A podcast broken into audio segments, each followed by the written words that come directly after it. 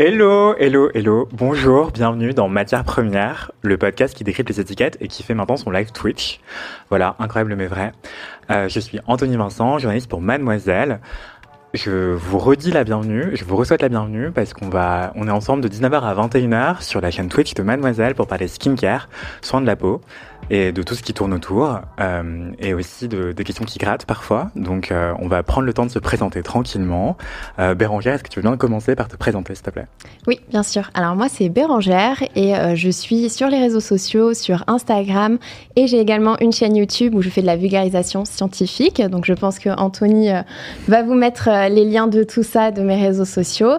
Et à la base, je suis ingénieure physico-chimiste. Donc j'ai travaillé également dans l'industrie cosmétique en recherche et développement plus particulièrement. Et donc ici, euh, ce soir, on va parler un petit peu cosmétique et, euh, et voilà. Est-ce que ta matière préférée à l'école, c'était la physique-chimie ou pas du tout? C'était la chimie, bien évidemment, Obligé. forcément. D'accord. Et toi, Laurent, est-ce que tu veux bien te présenter, s'il te plaît? Alors bonsoir tout le monde, moi c'est Laurent, je suis le créateur de Secret de Peau qui est un compte Instagram et TikTok pour partager, pour partager tout ce que je peux connaître sur le skincare en le simplifiant également. Euh, D'un point de vue un petit peu moins scientifique que, que Bérangère quand même, hein, parce que je n'ai pas forcément une formation scientifique, mais je suis vraiment passionné par le sujet. Et euh, d'ailleurs à ce sujet j'ai écrit un livre du coup Skincare, Objectif Belle Peau. Voilà, Euh, placement de produits subtil. C'est toi qui l'as ramené, hein, c'est pas moi qui l'ai ramené. D'accord. Du coup, euh, du coup, voilà. Et puis, en travaillant sur Secret de peau, je me suis rendu compte que beaucoup de gens étaient totalement paumés vis-à-vis de leur peau.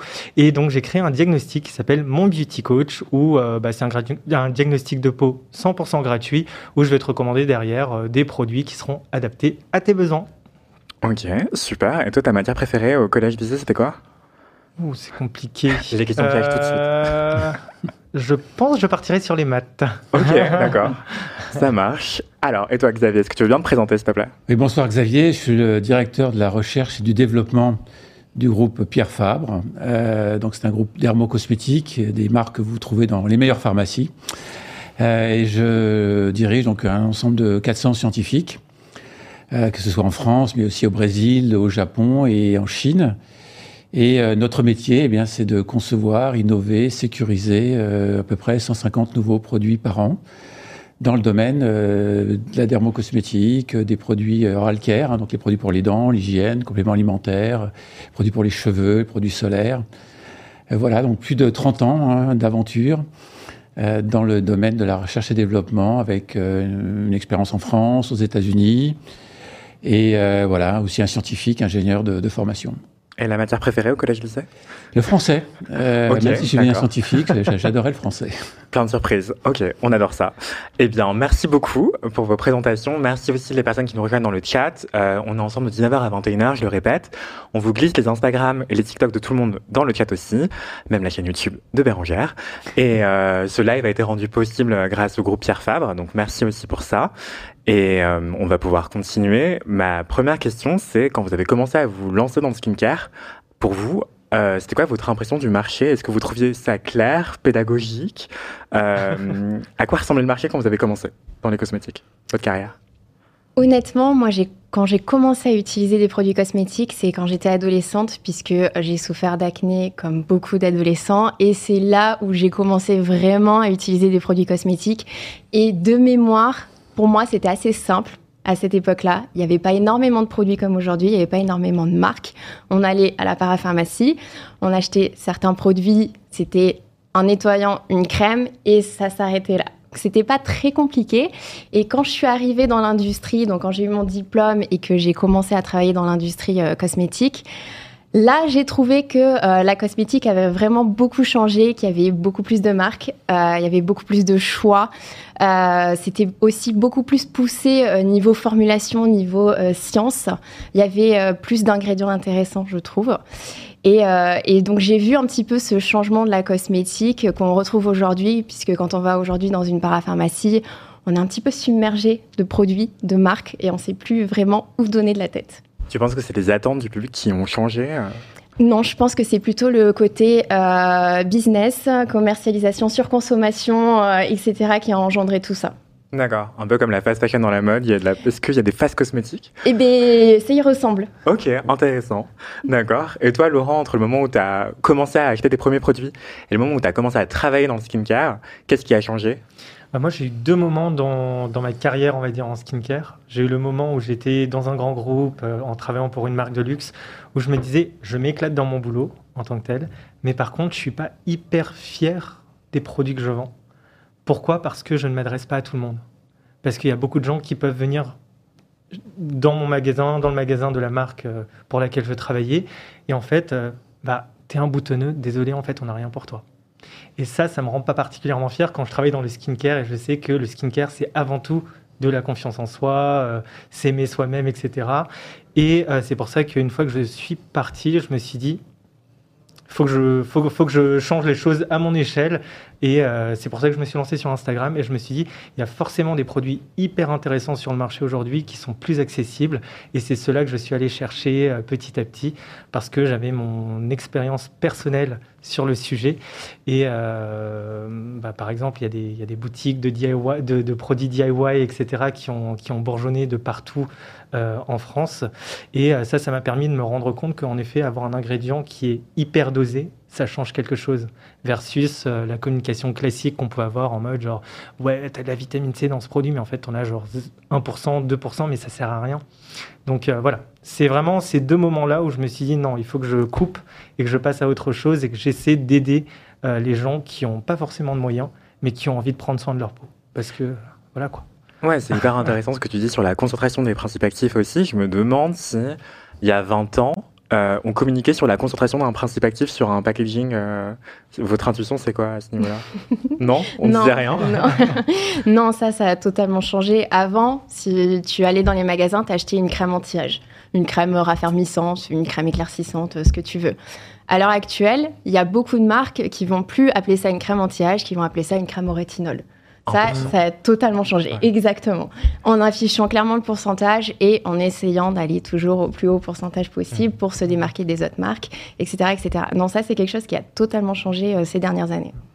Ouais, c'est l'intuition qu'il y avait aussi. Bah, merci pour cette confirmation. Mais Xavier, est-ce que tu as un point de vue différent Et avant ça, euh, c'est quoi la différence entre le moment où tu as acheté tes premiers produits skincare et, au, et le moment où tu as commencé ta carrière dans le skincare? Alors moi, je suis plus ancien. je suis né dans les années 60. Donc les premiers produits cosmétiques en tant qu'homme à l'époque, hein, c'était l'après-rasage, l'aquavelva, le truc qu'on mettait mm -hmm. euh, après s'être rasé avec ses premiers poils. Qui piquent. qui piquaient, voilà, mais ça faisait partie du geste, ça faisait partie ouais. de l'expérience. Et euh, donc c'est vrai que l'offre pour les hommes était inexistante. Hein. Non, moi je parle des, bon, les années 80, tout début des années 80, il n'y avait pas grand-chose.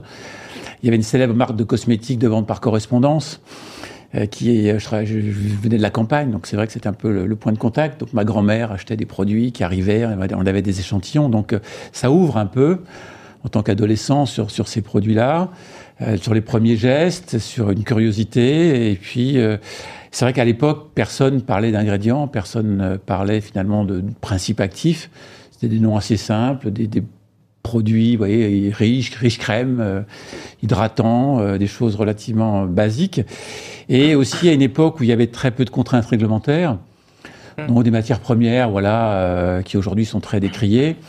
On ne se posait pas de questions sur les allergènes, on ne se posait pas de questions sur les perturbateurs endocriniens, sur les parabènes, les libérateurs de formol, euh, les silicones, les huiles minérales. Voilà, il y a tout un tas de substances qui faisaient partie de cette euh, formulation et qui euh, n'étaient pas, pas controversées. Donc, euh, quand je suis allé, euh, j'ai eu la chance de commencer ma carrière directement après mes études dans un grand groupe français.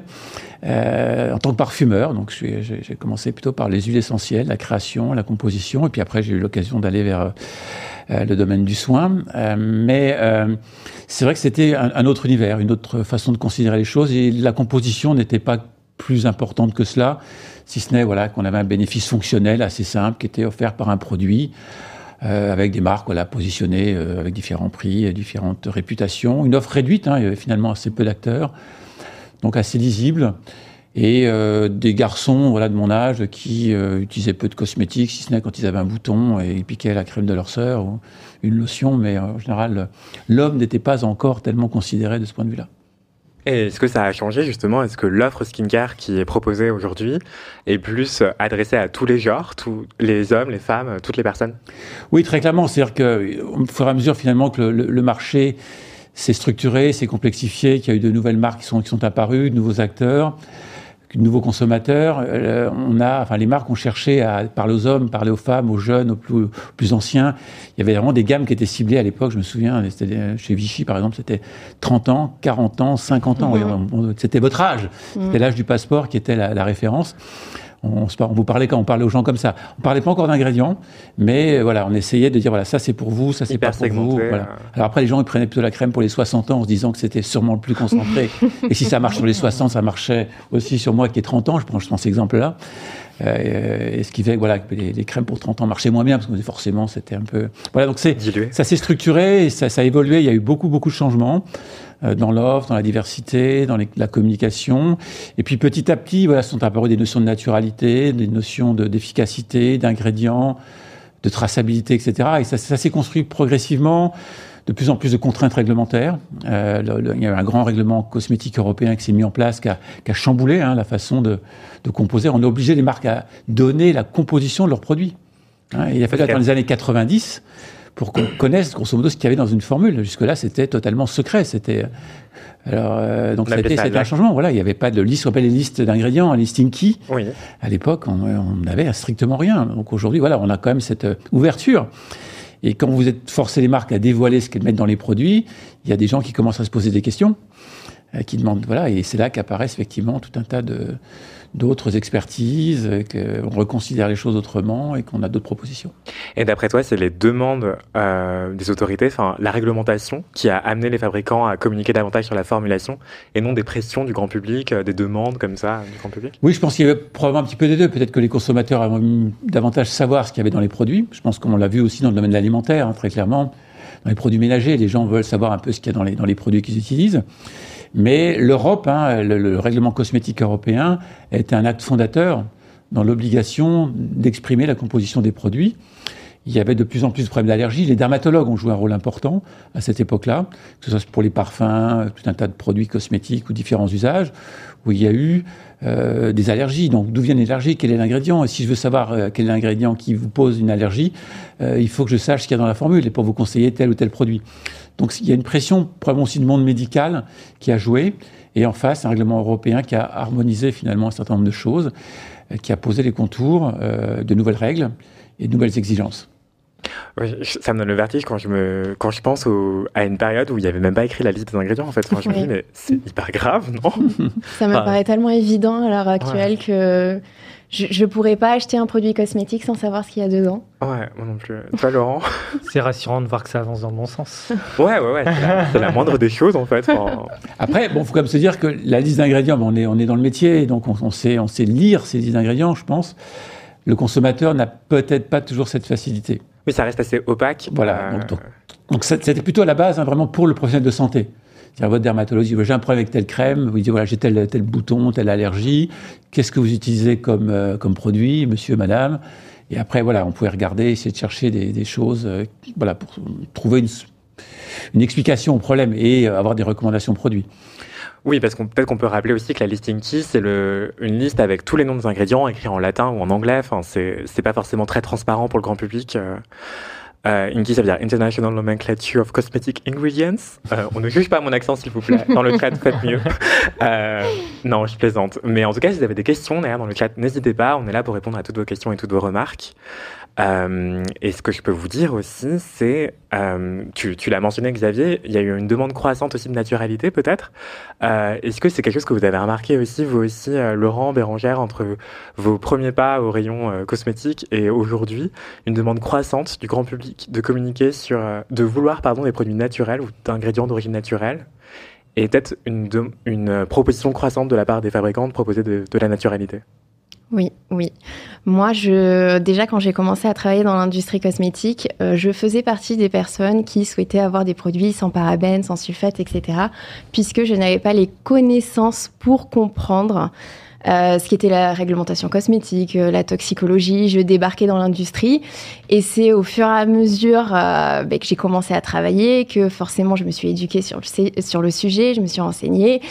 Et bref, je n'ai plus du tout le même discours à l'heure actuelle, mais je comprends du coup que quelqu'un qui n'a aucune connaissance en cosmétique, en sciences, en chimie, en ce que vous voulez, forcément, en voyant une liste des ingrédients, ne va pas comprendre ce que c'est. Et quand on voit euh, derrière tous les documentaires, tous euh, les, magazines qui vont sortir des articles sur certains ingrédients, etc., etc., comme quoi les cosmétiques, c'est dangereux, cet ingrédient, il faut l'éviter, c'est toxique, etc., une personne qui n'est pas du domaine, forcément, ça fait peur. Et forcément, on a tendance à du coup éviter ces ingrédients et à se tourner davantage vers le naturel. Donc c'est la cosmétique naturelle, la cosmétique bio a euh, vraiment progressé ces dernières années par rapport à ça, par rapport, euh, je pense, de mon point de vue, à tout ce qui est euh, magazine, documentaire, etc. Tous les journalistes qui ont repris un petit peu ces ingrédients qu'il faut soi-disant éviter. voilà. Oui, l'expression d'ingrédient toxique, elle est hyper forte, mm. mais est-ce qu'elle est vraie? On va en parler aussi. C'est euh, aussi le cas par rapport à. Enfin, on pourrait parler plus facilement d'ingrédients controversés, en fait, euh, sur lesquels on ne peut pas forcément se positionner, il n'y a pas de réponse tranchée, ou alors quand il y a un doute, souvent il y a un loup, mais à quel point euh, on va en parler également? mais ce que je voulais te demander aussi, c'est. Enfin, ce qu'on devine aussi dans ton discours, c'est le marketing de la peur, en fait. C'est que ça fait vendre des magazines et ça fait vendre des produits. Absolument. De dire, il y a tel ingrédient chez nos concurrents et du coup, nous, on l'a pas. Oui. Euh, mais ouais, ok. Et il y a aussi quelque chose qui est intéressant, c'est que, euh, mine de rien, le consommateur, il a un, poids qui est important dans la prise de décision de la formulation. Euh, personnellement, je travaillais en formulation, donc j'ai dû travailler gérer plusieurs projets, créer des produits, la formule de différents produits. Et on a effectivement des listes d'ingrédients qu'on ne peut pas utiliser, pas parce que la marque les trouve dangereux ou quoi que ce soit, mais parce que derrière, le consommateur, s'il y a ces ingrédients-là, il risque de ne pas acheter. Et donc, on donne raison au consommateur en faisant ces choses-là, et on est du coup un petit peu dans une boucle où on peut plus utiliser certains ingrédients parce que les consommateurs ont peur et même si on a envie de le faire, on peut plus. Enfin bref, parce qu'on est obligé de vendre. Il faut pas oublier que derrière la cosmétique, le but c'est un business, le but c'est de vendre le produit derrière. Donc on est obligé un petit peu d'écouter les consommateurs. Ouais, et la cosmétique rapporte énormément d'argent, euh, soit dit en passant. Mais tu penses à des ingrédients en particulier?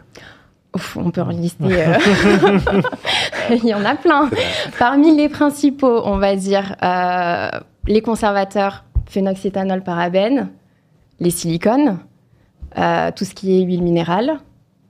Est-ce que vous en pensez à d'autres? C'est déjà pas mal. C'est déjà pas mal. C'est déjà pas mal les... principaux en fait. Ah, les filtres solaires. Les filtres solaires. Les filtres Tous les épisodes de matière première. Euh, non, il y a les, micro les, microplastiques sont critiqués, les composés étoxylés sont hein, les. Euh, bon, c'est des noms un peu barbares, donc c'est vrai qu'on peut pas mm. pas très facile pour le, le, le consommateur de, de s'y retrouver, mais il y a aujourd'hui des centaines d'ingrédients qui sont victimes, on va dire ça comme ça, mm. de controverses. Alors justifiés, pas justifiés, hein, ça, ça a un autre débat. Euh, mais voilà, c'est blanc ou noir. Et pour le, consommateur, euh, une information lui dit que regardez bien ça, évitez ça. Et c'est vrai que les marques peuvent être complices de ça, parce mm. qu'on leur a dit euh, cet ingrédient pose problème, potentiellement. Même si, il faut quand même penser qu'il y a un règlement. J'explique, il y a un règlement cosmétique, il y a des toxicologues, il y a des évaluations.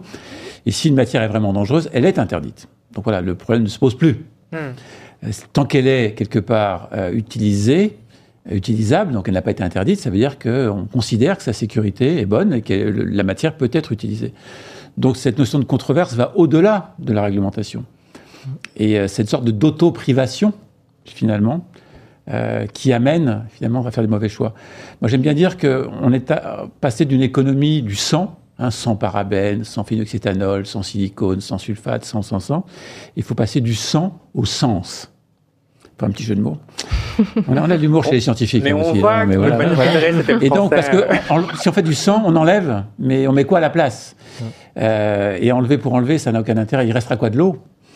Euh, et je, pense que c'est important aussi d'expliquer ce qu'on a choisi d'utiliser, de, garder. Mhm. Pourquoi, en tant que marque, pourquoi, en tant que scientifique, on considère que telle matière a de l'intérêt, qu'elle doit être utilisée parce qu'elle a tel et tel bénéfice, et parce qu'on est rassuré sur le fait que, en tout cas convaincu qu'elle est totalement sûre pour le consommateur dans une utilisation, voilà, évidemment, euh, raisonnable.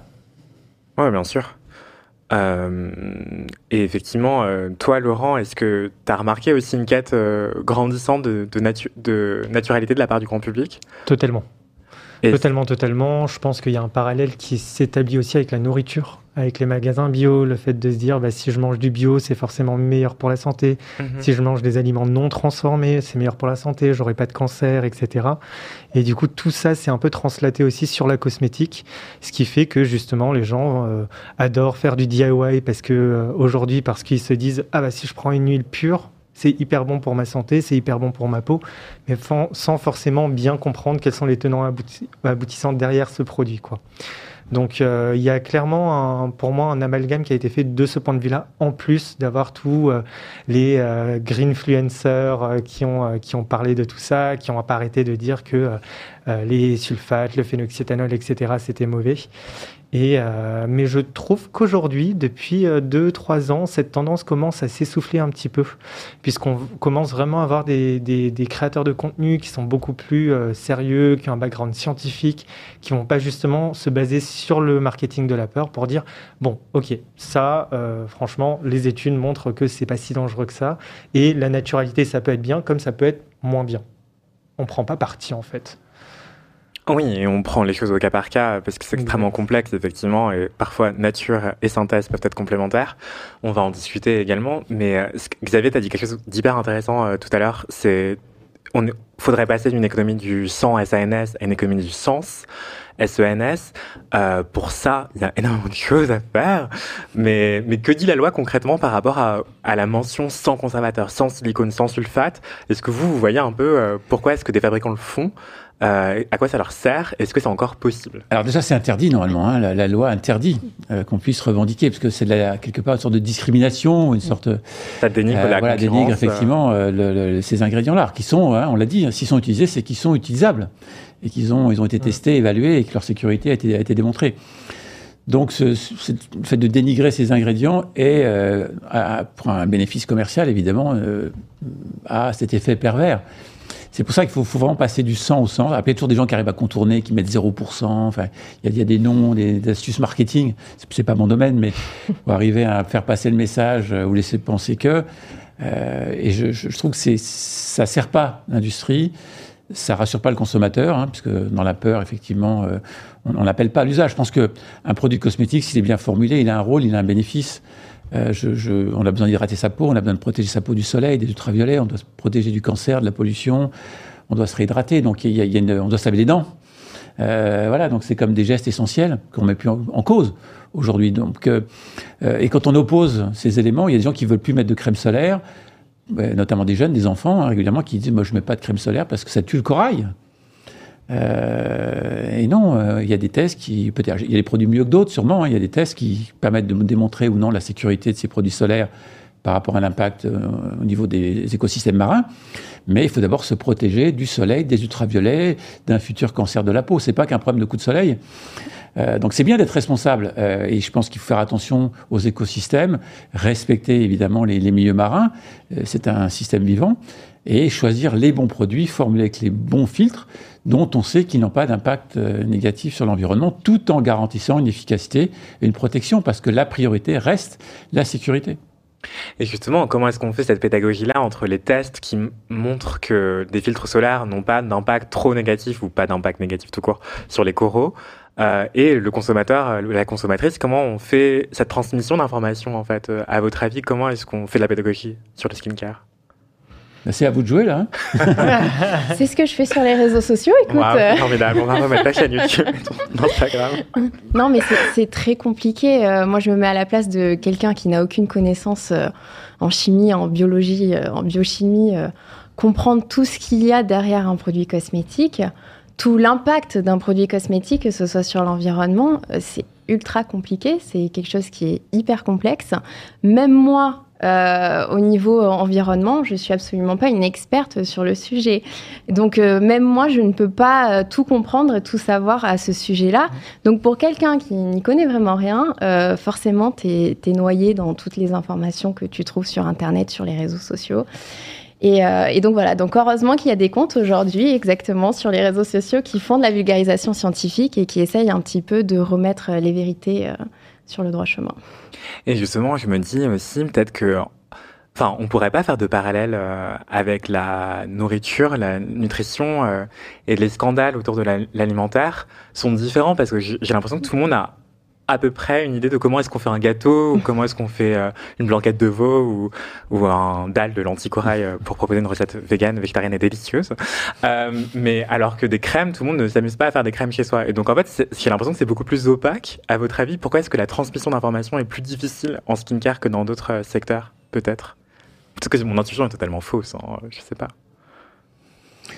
Non, enfin, je crois que tu as, raison, hein, dans le sens où euh, c'est compliqué à, décrypter. C'est-à-dire qu'autant, bon, bah, tout le monde voit ce que c'est qu'un œuf, de la farine, euh, voilà. Mm. Maintenant, il peut y avoir des épices un peu particuliers, des ingrédients un peu, voilà, un peu nouveaux, mais grosso modo, tout le monde a en tête ce qu'est un ingrédient utilisé dans, une recette. Donc, on, s'y repère, on sait ce que c'est, on sait si on aime, si on n'aime pas. Euh, par contre, bah, quand on parle d'ingrédients cosmétiques, la plupart des ingrédients ont des noms un peu barbares. Euh, ou, euh, parce que c'est vrai que même quand c'est une plante, on met le nom latin de la plante. Donc ça donne encore un. Ouais, sinon c'est pas drôle. Voilà, sinon ce serait pas drôle parce que ce serait, tu vois, on pourrait pas dire euh, rose. Donc aussi voilà, ça fait. C'est vrai que des noms latins, ça peut un peu faire peur aussi parfois. Euh, et, et c'est peut-être aussi ça qui fait que c'est encore plus compliqué à expliquer au-delà de la recette, parce que la recette est assez simple. Hein, ça, ça revient à faire une émulsion, un mélange, ça reste relativement basique hein, d'un point de vue du, procédé. Mais c'est vrai qu'il y a peu d'ingrédients. Hein. Une formule aujourd'hui entre 10 et 30 ingrédients dans la formule d'un produit cosmétique, en moyenne. Hein. Ce sont, des chiffres un peu, un, peu généraux. Donc, euh, euh, le décryptage est compliqué. Et c'est là que la pédagogie peut, peut, être, peut être importante. Et ça va demander de répéter, d'expliquer. La marque, euh, ou les marques comme les, celles qu'on a dans notre groupe, ont besoin de s'exprimer, de voilà, donner leur, leur position. Et on a besoin aussi d'autres parties prenantes, puisque il faut toujours qu'il y ait un tiers de confiance. Aujourd'hui, on dit les marques, euh, voilà, vous êtes jugé parti, évidemment, vos produits sont parfaits, si vous les regardez vous-même. Mm. Forcément, chacun est content des produits qu'il fait. Euh, mais le consommateur, il a besoin d'un tiers de confiance. Donc, le tiers de confiance, est-ce que c'est un médecin Est-ce que c'est un, pharmacien? Est-ce que c'est le podcast matière première? Est-ce que c'est vous? Euh, Voilà, que ce, type de podcast, effectivement, ça va être une application de type Yuka, etc., etc. Donc, plus on va répéter le message, plus on va converger en termes finalement d'avis. Euh, mieux finalement on pourra faire entendre notre voix et rassurer les gens. Et justement, c'est quoi la position d'un groupe comme Pierre Fabre, du groupe Pierre Fabre, sur les ingrédients controversés, euh, type silicone, euh, parabènes, etc. Alors, nous, ce qu'on a fait, après, je, c'est un choix. Hein, chaque entreprise est libre, effectivement, de choisir les ingrédients qu'elle garde et écarter ceux qu'elle veut moins utiliser, par exemple. Nous, on a deux grands types de consommateurs par rapport aux produits. On a des gens qui sont qui ont ce qu'on appelle des peaux pathologiques, c'est-à-dire des gens qui ont des vrais problèmes de peau, hein, je veux dire de, l'acné, euh, du psoriasis, de la dermatite atopique, euh, euh, qui sont des vraies pathologies qui peuvent être assez invalidantes, hein, vraiment gênantes hein, d'un point de vue à la fois physique, inconfort, etc. Et ces gens-là, ils cherchent de l'efficacité. Donc on va vraiment être plus proche du médical. On va chercher des molécules actives, plutôt en général synthétiques, euh, dont on connaît l'efficacité, un peu comme des médicaments introduits dans des crèmes qui apportent un bénéfice par rapport à une pathologie. Donc à ces gens-là, on va plutôt faire ce choix de l'efficacité, du fonctionnel, du rationnel, de la science. Et puis on a d'autres marques qui s'adressent plus à la famille, euh, ou à des peaux, on va dire, normales, euh, qui, elles, euh, pour lesquelles, en tout cas, on va faire d'autres choix. Peut-être aller plus vers la naturalité, par exemple, parce que le discours autour d'une plante ou d'un ensemble de plantes les rassure. Euh, on va écarter des substances controversées. Alors pas parce qu'on n'y croit pas, mais parce que malheureusement, comme vous l'avez dit, ben, dès qu'on parle de silicone, dès qu'on parle d'huile minérale, de parabènes, de microplastiques, eh bien, je dirais que la bataille est perdue. C'est dommage. Hein. Alors peut-être ça changera. On compte sur vous aussi pour passer le message. euh, et voilà. Donc on, on, fait ce type de choix et on a un peu les choses à, à deux niveaux. Et euh, mais toujours dans cette idée d'apporter la bonne solution sur la base de nos convictions, de nos tests. On fait beaucoup de tests. On teste beaucoup de matières premières. Hein. On a nos propres toxicologues. On a des dermatologues dans nos équipes. Hein. Moi, j'ai euh, des médecins dans mes équipes. Euh, voilà, donc, euh, non, mais, non, mais, toutes les marques n'en ont pas. Mm. Euh, C'est très rare. Je peux vous assurer que. mes confrères n'ont pas de médecins, n'ont pas de dermatologues dans leurs équipes. Bon à savoir. Et des médecins qui, sont en, qui travaillent aussi en milieu hospitalier, ils sont à mi-temps dans nos équipes et à mi-temps à l'hôpital. Donc ils consultent. Et c'est vrai que bah, quand on parle d'acné, bah, je préfère que travailler avec un dermatologue qui va vous expliquer comment vous devez traiter l'acné. Plutôt que voilà, avoir un truc, une extrait de plante, machin X ou Y, dont on ne sait pas trop comment ça va fonctionner. C'est bien aussi, mais peut-être ce ne sera pas suffisant par rapport aux bénéfices attendus. Parce que derrière aussi, nos produits, ils sont recommandés par des dermatologues, ils peuvent être recommandés par des médecins. Donc voilà, on a, on a ce discours scientifique. Euh, et puis on a un groupe pharmaceutique à la base. On fait des médicaments pour les, cancers, enfin, c'est notre, métier de base, et pour la dermatologie. Donc c'est vraiment, c'est vraiment l'ADN du groupe. Et, et, je pense que c'est une bonne façon de répondre et d'ajuster notre discours et d'ajuster nos réponses produits sur la base de nos convictions et de nos tests.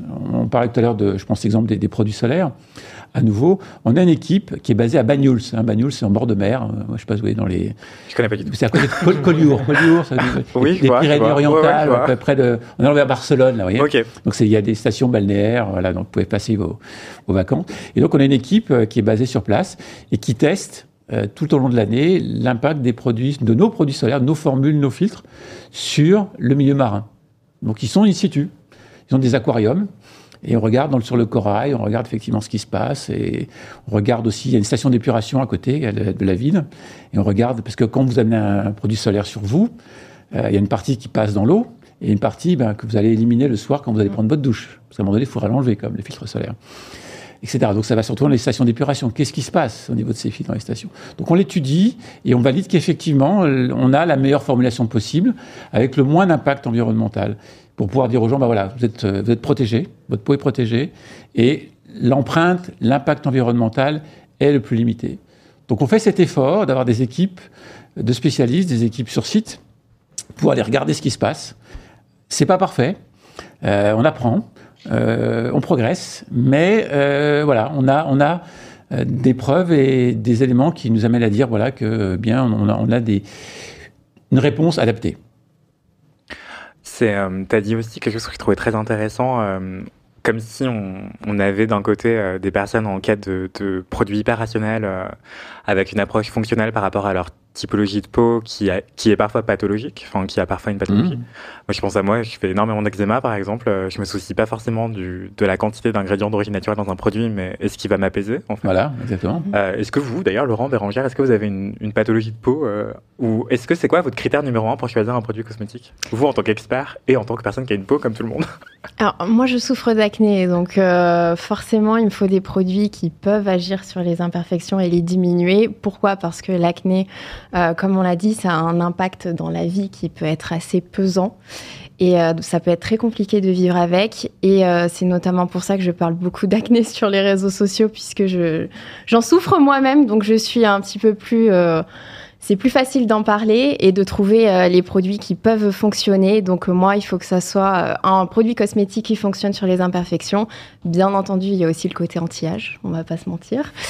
Et, et donc voilà, donc moi je recherche de l'efficacité avant tout sur les imperfections. C'est vraiment ce que je recherche en premier sur un produit, dans un produit cosmétique.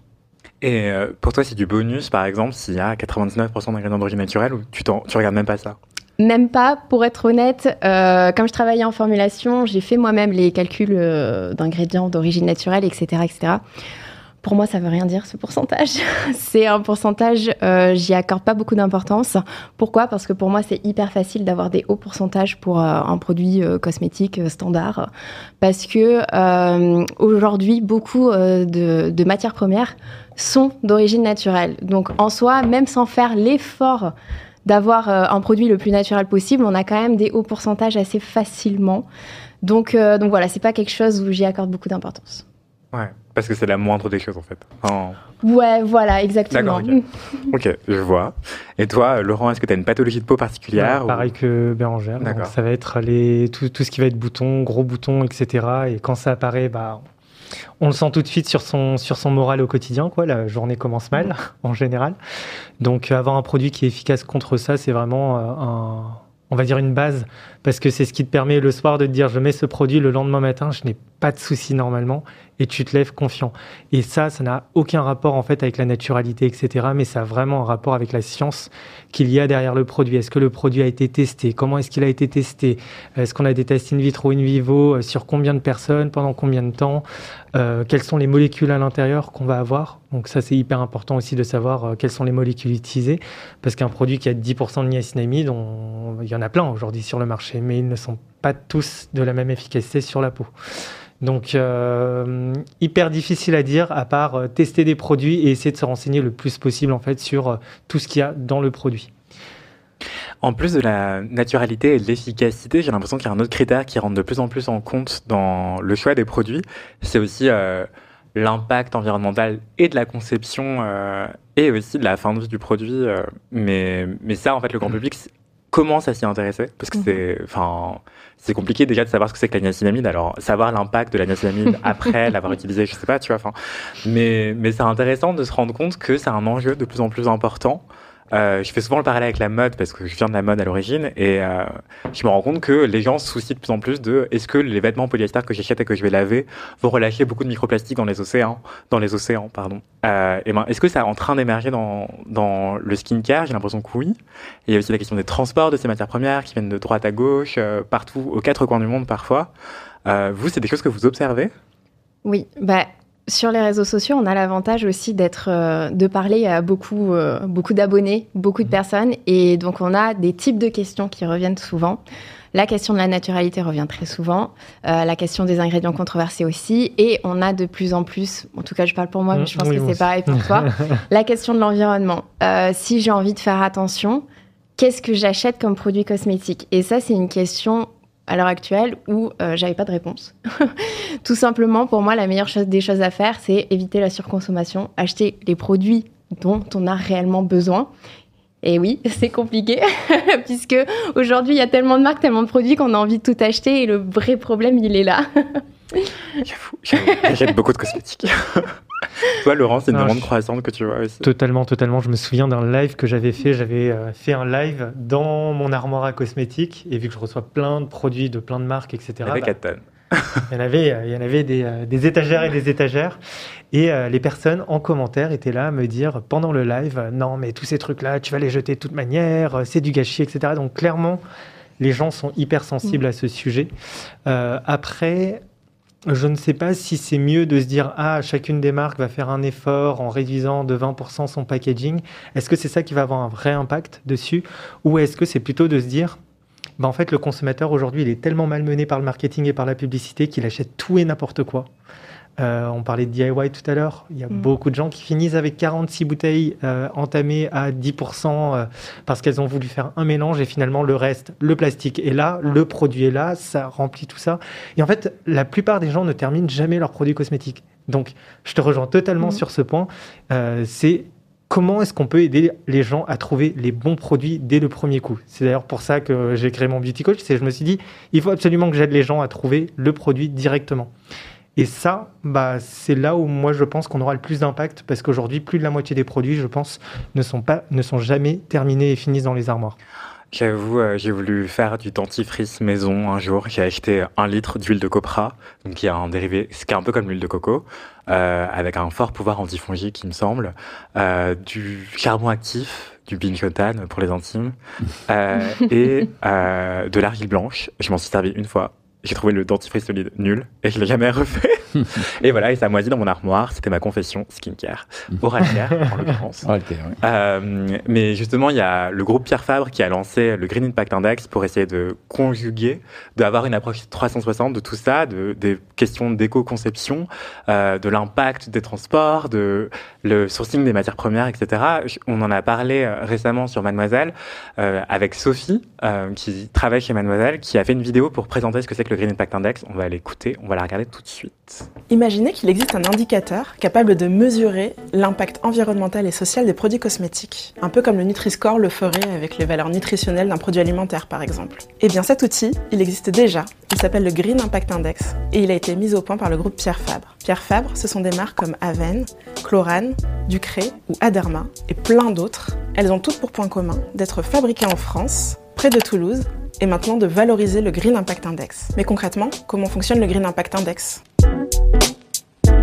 Chaque produit est associé à une lettre A, B, C ou D. Cette note est obtenue à partir de 14 critères environnementaux et 6 critères sociaux. Si le produit obtient une note de A ou de B, alors on sait qu'il est éco-socio-conçu. Pour la note environnementale, on va s'intéresser aux impacts sur l'environnement de la formule, de l'emballage, de la fabrication et du transport des matières premières. Et pour la note sociale, on va d'abord regarder le pays de fabrication du produit. On va ensuite regarder les certifications officielles obtenues. Est-il certifié bio? Provient-il d'une filière commerce équitable? Est-il vegan ou est-il origine France Garantie? On va aussi s'intéresser aux engagements de la marque. Par exemple, est-ce qu'elle soutient des associations pour la protection de la diversité, qui luttent contre la précarité sociale ou pour un meilleur accès à la santé? Voilà pour la théorie. Voici maintenant comment cela se traduit en exemple. L'eau micellaire démaquillante d'Aven est notée A au Green Impact Index pour différentes raisons. D'abord d'un point de vue environnemental, L'emballage est constitué à 87% de matière recyclée. La formule du produit est d'origine naturelle à 99%. Et au niveau social, cette eau micellaire est fabriquée en France dans une usine qui respecte les normes sociales les plus exigeantes. La marque Aven est engagée auprès de nombreuses associations, comme Euromélanoma pour la prévention des cancers de la peau, au Pur Projet pour la protection des écosystèmes marins.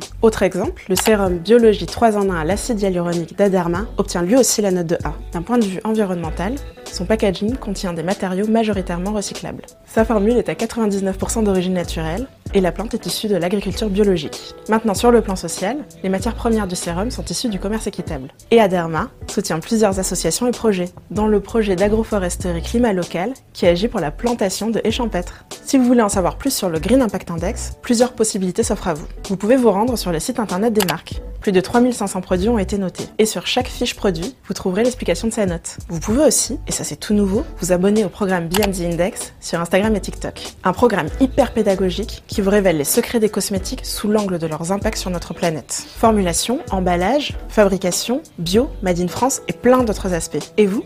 Dites-nous si vous êtes soucieux de l'impact des produits que vous utilisez sur la planète. Merci beaucoup Sophie, euh, qui travaille chez Mademoiselle.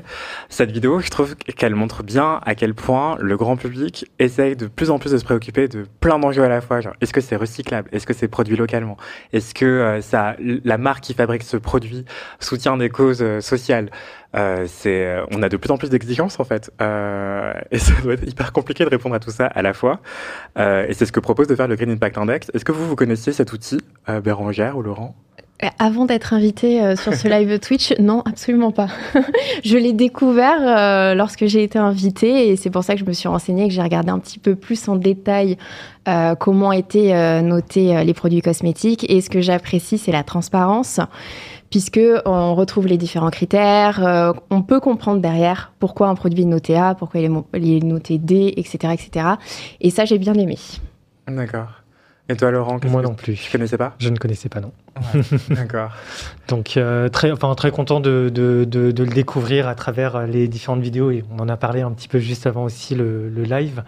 Mais euh, voilà, c'est pour moi, c'est important de. Enfin, il est très important parce que ça va prendre en compte des critères sociaux et environnementaux. Euh, à ne pas non plus perdre de vue que le produit avant tout est là pour le consommateur et de résoudre une, enfin il est là pour résoudre un problème de peau. Donc, il ne faudrait pas que ça prenne non plus le dessus. C'est une très bonne communication pour la partie environnementale et sociale.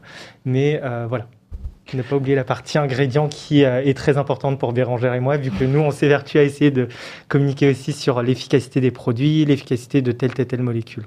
Et ouais, je pense que tu as raison, et je pense que c'est important pour tout le monde, en fait. Euh, ce qu'on veut d'abord et avant tout en tant que consommateur, consommatrice, c'est un produit qui fonctionne sur notre problématique de peau. Et il faut qu'on puisse le comprendre quand on est dans le rayon euh, produits de beauté euh, de sa parapharmacie ou de son supermarché ou sur Internet d'ailleurs, à se dire, ah bon, en fait, concrètement, ce produit, il fait quoi euh, Est-ce qu'il va traiter ma problématique de peau à imperfection? Est-ce qu'il va traiter mon problème de points noirs ou d'eczéma ou etc. Euh, et en presse, si j'ai envie de creuser davantage, c'est possible de le faire. Euh, est-ce que en fait euh, les transports sont ok? Est-ce que les matières premières sont sourcées près de chez moi, etc. Comment est-ce qu'on arrive à hiérarchiser ces informations pour informer le consommateur sans le noyer d'informations? Bah, Toi, peut-être Xavier, est-ce que en tant que fabricant, tu as des pistes là-dessus?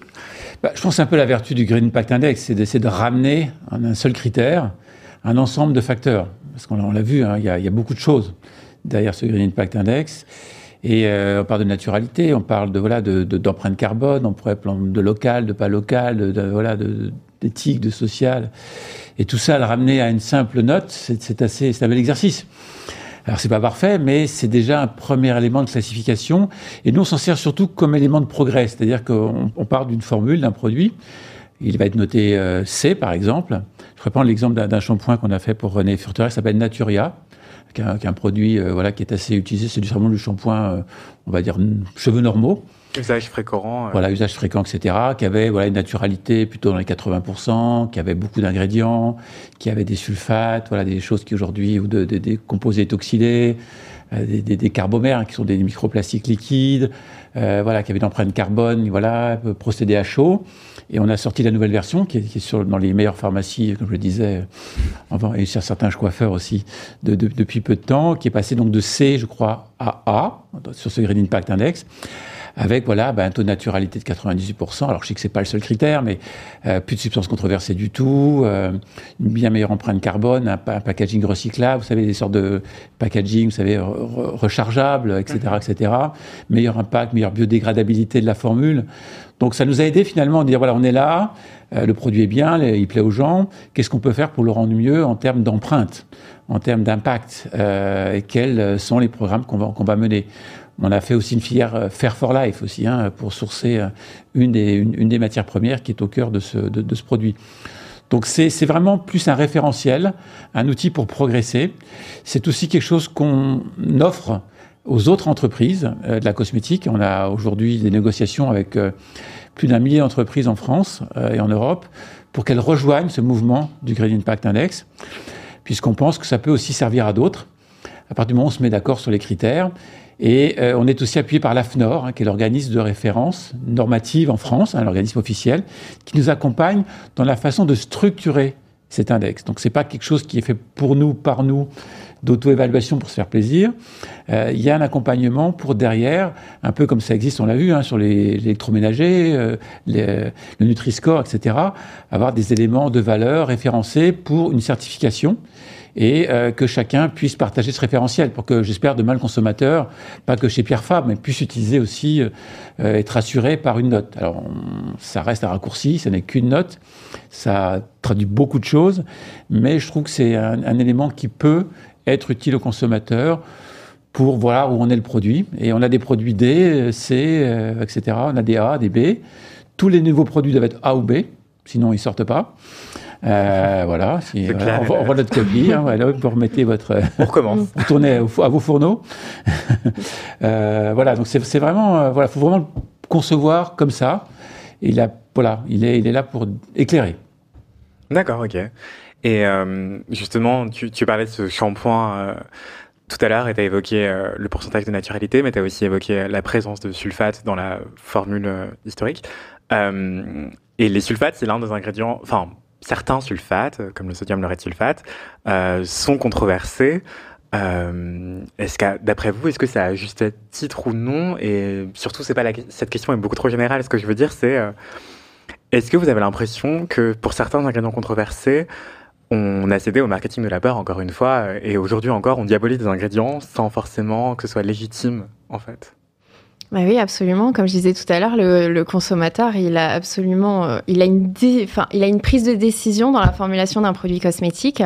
Euh, à l'heure actuelle, euh, s'il y a certains sulfates qui sont utilisés dans des formulations, il y a certaines personnes qui ne vont pas l'acheter. Et comme le but, c'est après de vendre le produit cosmétique, on est obligé de plus les utiliser, nous, derrière, si on, est un industriel de la cosmétique. Donc, euh, donc forcément, on est obligé de rentrer dans ce marketing de la peur et de jouer le jeu en tant que marque si on a envie de vendre derrière. On n'a pas le choix. Et, euh, les sulfates, euh, malheureusement, moi, je trouve que c'est un petit peu dommage puisque le rôle du formulateur, en fait, d'un formulateur cosmétique, c'est d'utiliser les ingrédients qu'il qui a à disposition et de faire la meilleure des formules possibles. Et aujourd'hui, un formulateur est tout à fait capable de formuler avec un sulfate et de rendre le produit non irritant, puisque la problématique, les controverses au sujet des sulfates, c'est que ce sont euh, des ingrédients qui sont agressifs, qui sont irritants, etc. etc. Aujourd'hui, un formulateur cosmétique, son job, hein, c'est quand même de formuler un produit cosmétique qui n'est pas irritant. Et de toute façon, tous les produits cosmétiques, avant d'être testés, euh, avant d'être mis sur le marché, on fait des tests d'irritation et on vérifie pas, qu'il n'est pas irritant. Donc, c'est un petit peu dommage Et, euh, et, en fait, euh, je trouve que ça bride un petit peu le métier du formulateur derrière, qui est lui parfaitement capable de formuler euh, un produit cosmétique avec des sulfates sans que ce soit irritant. Et, justement, dans, ce, dans le sillage de toutes ces polémiques autour de certains ingrédients controversés, a émergé euh, un secteur de l'industrie de la beauté qui est la clean beauty, en quelque sorte. Euh, comment est-ce qu'on pourrait décrire ce, secteur euh, qui formule aussi beaucoup en disant Ah, nous, on a une blacklist d'ingrédients qu'on n'utilise pas, et les voici. Qu'est-ce que vous pensez de ce secteur? Qu'est-ce que ça vous évoque? Laurent, peut-être. C'est une question hyper large, mais... question hyper large. Bah, moi, moi, je me dis, si la marque a choisi de formuler sans ces ingrédients, très bien, c'est son choix, elle a le droit. Euh, même si elle, on se dit que euh, elle a envie de parler davantage aux consommateurs, bah, elle a le droit de se dire, moi, je formule sans ces ingrédients-là. Derrière, après, la question, c'est est-ce que les produits fonctionnent? Est-ce qu'ils sont vraiment non irritants? Par exemple, si on prend l'exemple des sulfates, est-ce qu'ils vont être plus efficaces que d'autres produits? Ça, on n'en est pas certain aujourd'hui. Et c'est vrai que du coup, bah, ces marques vont faire vendre via du marketing, elles vont attirer via le marketing. Et derrière, au niveau du consommateur, on peut avoir une petite déception. Après, honnêtement, quand on regarde à quel point, quand on voit à quel point c'est difficile de lancer une marque de cosmétiques, c'est énormément d'argent investi pour, euh, pour, euh, pour créer son produit, pour le, faire pour le faire connaître, pour le faire vendre, etc. Soit on a énormément de moyens et on se dit je prends ce positionnement et j'arrive à tenir sur le long terme et mes produits vont être vraiment efficaces même sans cette liste d'ingrédients. Soit on est une marque, on se dit on surfe sur le marketing, ça va marcher deux ans, trois ans, mais au bout d'un moment, ça va s'épuiser. Et aujourd'hui, en fait, euh, là, je rejoins totalement le discours du sang et du sens. Euh, moi, je dis souvent, euh, ok, ton produit, ta crème, elle est 100, 100, 100, 100, 100, et elle est avec quoi en fait? Oui, peut-être que c'est la question qu'on se pose pas assez. bah, si si tu as un problème de peau et que tu veux t'acheter une crème, peut-être qu'il faudrait savoir qu'est-ce qu'il y a dedans. quoi. C'est comme dire, euh, je sais pas, tu prends un plat Picard et tu te dis c'est 100, 100, 100, 100, 100, 100, mais il y a du poulet, du poisson, du veau, du, enfin, mmh. ou que des légumes dedans. Enfin, c'est quand même intéressant de le savoir, quoi. Donc euh, voilà. peut-être sur, sur, la clean beauty, je crois qu'il faut peut-être revenir à son origine. Euh, elle vient des États-Unis. Et euh, moi, j'étais un, des pionniers hein, de, la clean beauty. Je suis allé, travailler en, Californie dans des marques pionnières sur ces sujets. Et là-bas, la situation est différente de ce qui se passe en Europe. Il n'y a pas de réglementation aux États-Unis comme il y en a une en Europe. Euh, aux États-Unis, c'est réglementé par ce qu'on appelle la FDA, hein, c'est la Food and Drug Administration. Et quand je me souviens, j'étais arrivé aux États-Unis, euh, il n'y avait qu'une quarantaine de substances interdites en cosmétique. En Europe, on en a 2000. Donc la clean beauty, elle répondait à un besoin américain qui était eh ben, finalement de se rapprocher un petit peu de ce qui était la base de ce qu'il y a en Europe. Donc il y, avait, il y a un vrai besoin aux États-Unis. C'est-à-dire qu'il y a énormément de substances à risque, et pas, je ne parle pas de controverses, de substances à risque dans les produits qu'on trouve aux États-Unis. Et donc la clean beauty, elle est partie de ça, avec des gens qui se sont dit, on ne peut pas accepter, on doit faire bouger la FDA, euh, on ne peut pas accepter que ces substances qui sont interdites partout dans le monde, soit encore utilisé dans des formules aux États-Unis. Donc c'est pas exactement la même chose que ce que c'est devenu en Europe, où c'est devenu un peu plus marketing, où on a un peu tiré la corde. Il y a vraiment un besoin, c'est presque un, problème de santé publique aux États-Unis, euh, avec des gens qui ont vraiment eu des très très gros problèmes. Avec, euh, enfin, on peut utiliser du goudron les, si on veut, hein, dans, dans, les produits cosmétiques euh, aux États-Unis.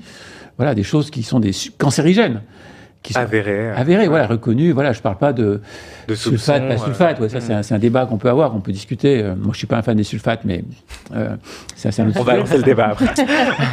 mais euh, voilà, donc c'est pas c'est pas un problème de sulfate, c'est un, un, problème de vraiment d'avoir des choses. Donc je pense la Clean Beauty, elle répondait à ça.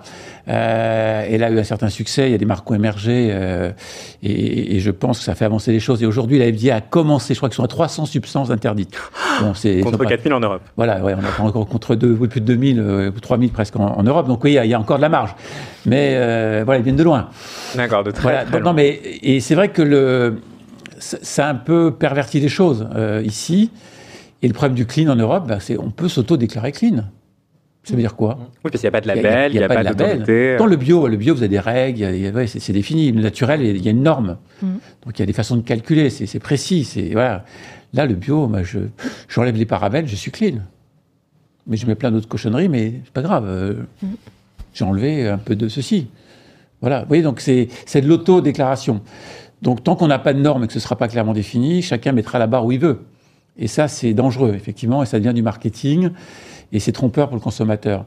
Euh, je, on va, va pas cafeter, hein, mais euh, il y a pas mal de, de marques qui se, se, définissent comme ultra clean. Et quand on regarde les formules, franchement, euh, je ne sais pas quelle définition ils ont du mot clean. Alors, je sais pas, j'ai vécu aux États-Unis, pour moi, le, le, clean, ça veut dire propre. Hein, je sais pas, on n'a on pas la même définition du mot, quoi. Donc, c'est, c'est, bon, après, je fais un peu de polémique, mais euh, voilà, c'est pas, on a perverti les choses, je pense. Mais c'est hyper intéressant ce rappel euh, historique aussi, c'est que la régulation n'est pas la même aux États-Unis et en Europe. Et d'ailleurs, à l'échelle internationale, en fait, est-ce que la définition du clean, ou en tout cas, est-ce qu'on a peur des mêmes ingrédients controversés en Europe, en Amérique du Nord et en Asie, par exemple? Bérangère euh, Alors, oui, en soi, ça va être les mêmes ingrédients qui sont montrés du doigt, mais euh, la clean beauty n'a absolument pas le même impact en fonction de la région. C'est effectivement euh, quelque chose, un mouvement qui a démarré aux États-Unis et qui a pris, qui a super bien fonctionné après en Europe. Actuellement, ça fonctionne super bien en Europe. C'est un mouvement qui est qui a pas trop éclos en Asie encore actuellement, qui est un petit peu en train de se développer également, mais c'est euh, quand même la clean beauty est un petit peu reculée en Asie. C'est pas forcément quelque chose qui recherche. C'est vrai que les, les, asiatiques sont très demandeurs euh, d'efficacité et surtout de sensorialité. C'est un, marché qui est très dynamique. Il y a également euh, de nombreuses marques sur le marché asiatique, donc c'est un, marché qui est compliqué. Et, euh, et les asiatiques vont rechercher beaucoup plus l'efficacité, la sensorialité avant la clean beauty, mais c'est quand même quelque chose qui est en train de monter euh, actuellement, même en Asie. Mais l'Europe reste euh, le numéro un, en tout cas, de la clean beauty actuellement. Parce qu'on a une régulation, encore une fois, hyper stricte. D'accord. Mais en fait, on voit souvent l'Asie comme le futur de la beauté, depuis notre position d'occidentaux européens. Europe continentale. Et euh, je pense à des marques qui viendraient de, Corée du Sud ou du Japon, par exemple. On se dit souvent, ah, mais nous, depuis la France, ah, mais c'est trop bien, c'est le futur et tout. Et j'ai l'impression que parfois, ils ont des ingrédients qu'ils utilisent que nous, on aurait tendance à trouver euh, discutables. Par exemple, certains silicones ou des choses comme ça. Enfin, est-ce que tu penses à des choses en particulier où qui, qui, qui, sont admises là-bas et qui sont hyper euh, convenues et nous on se dirait mais en fait c'est bof. Moi je penserais surtout à certains extraits qui sont utilisés euh, en Corée du Sud et au Japon euh, qui, qui feraient un peu polémique je pense en France, des extraits notamment issus de, de produits animaux. Euh, ça en Europe ça marcherait pas du tout, alors que au, en Asie ça fonctionne très très bien, il y a de la demande, on n'a pas la même vision des choses par, par rapport euh, au bien-être animal déjà en Europe et euh, à, à l'international. Déjà, il y a ça. Au niveau des polémiques après silicone, etc., honnêtement, euh, les, les, controverses en Asie sont quand même beaucoup euh, sont moindres par rapport à, à l'Europe et tout ce que tout le discours mmh. et tout le marketing de la peur qu'on peut retrouver en Europe. Est-ce que vous voulez ajouter quelque chose, Xavier, Laurent, peut-être euh, sur la différence de ce qu'on considère comme étant un ingrédient controversé en Asie, en Amérique du Nord ou en Europe? C'est vrai que le concept est beaucoup plus faible là-bas. Il y a beaucoup moins de demandes. Hein. C'est quand on va voir nos, collègues en Asie, euh, je vous explique qu'on a un centre de recherche à Tokyo puis à, à Shanghai. C'est pas des sujets qui pour eux sont importants. Même aussi, vous savez, l'histoire de cosmétiques solides. C'est aujourd'hui, on a de plus en plus de cosmétiques solides pas d'eau. Les Japonais, je me souviens d'avoir présenté des super concepts produits à des Japonais, puis alors, ils sont polis, ils disent rien. Puis à la fin, je dis, bah, qu'est-ce que vous en pensez? C'est super le truc, non C'est nouveau, vous avez pas ça ici.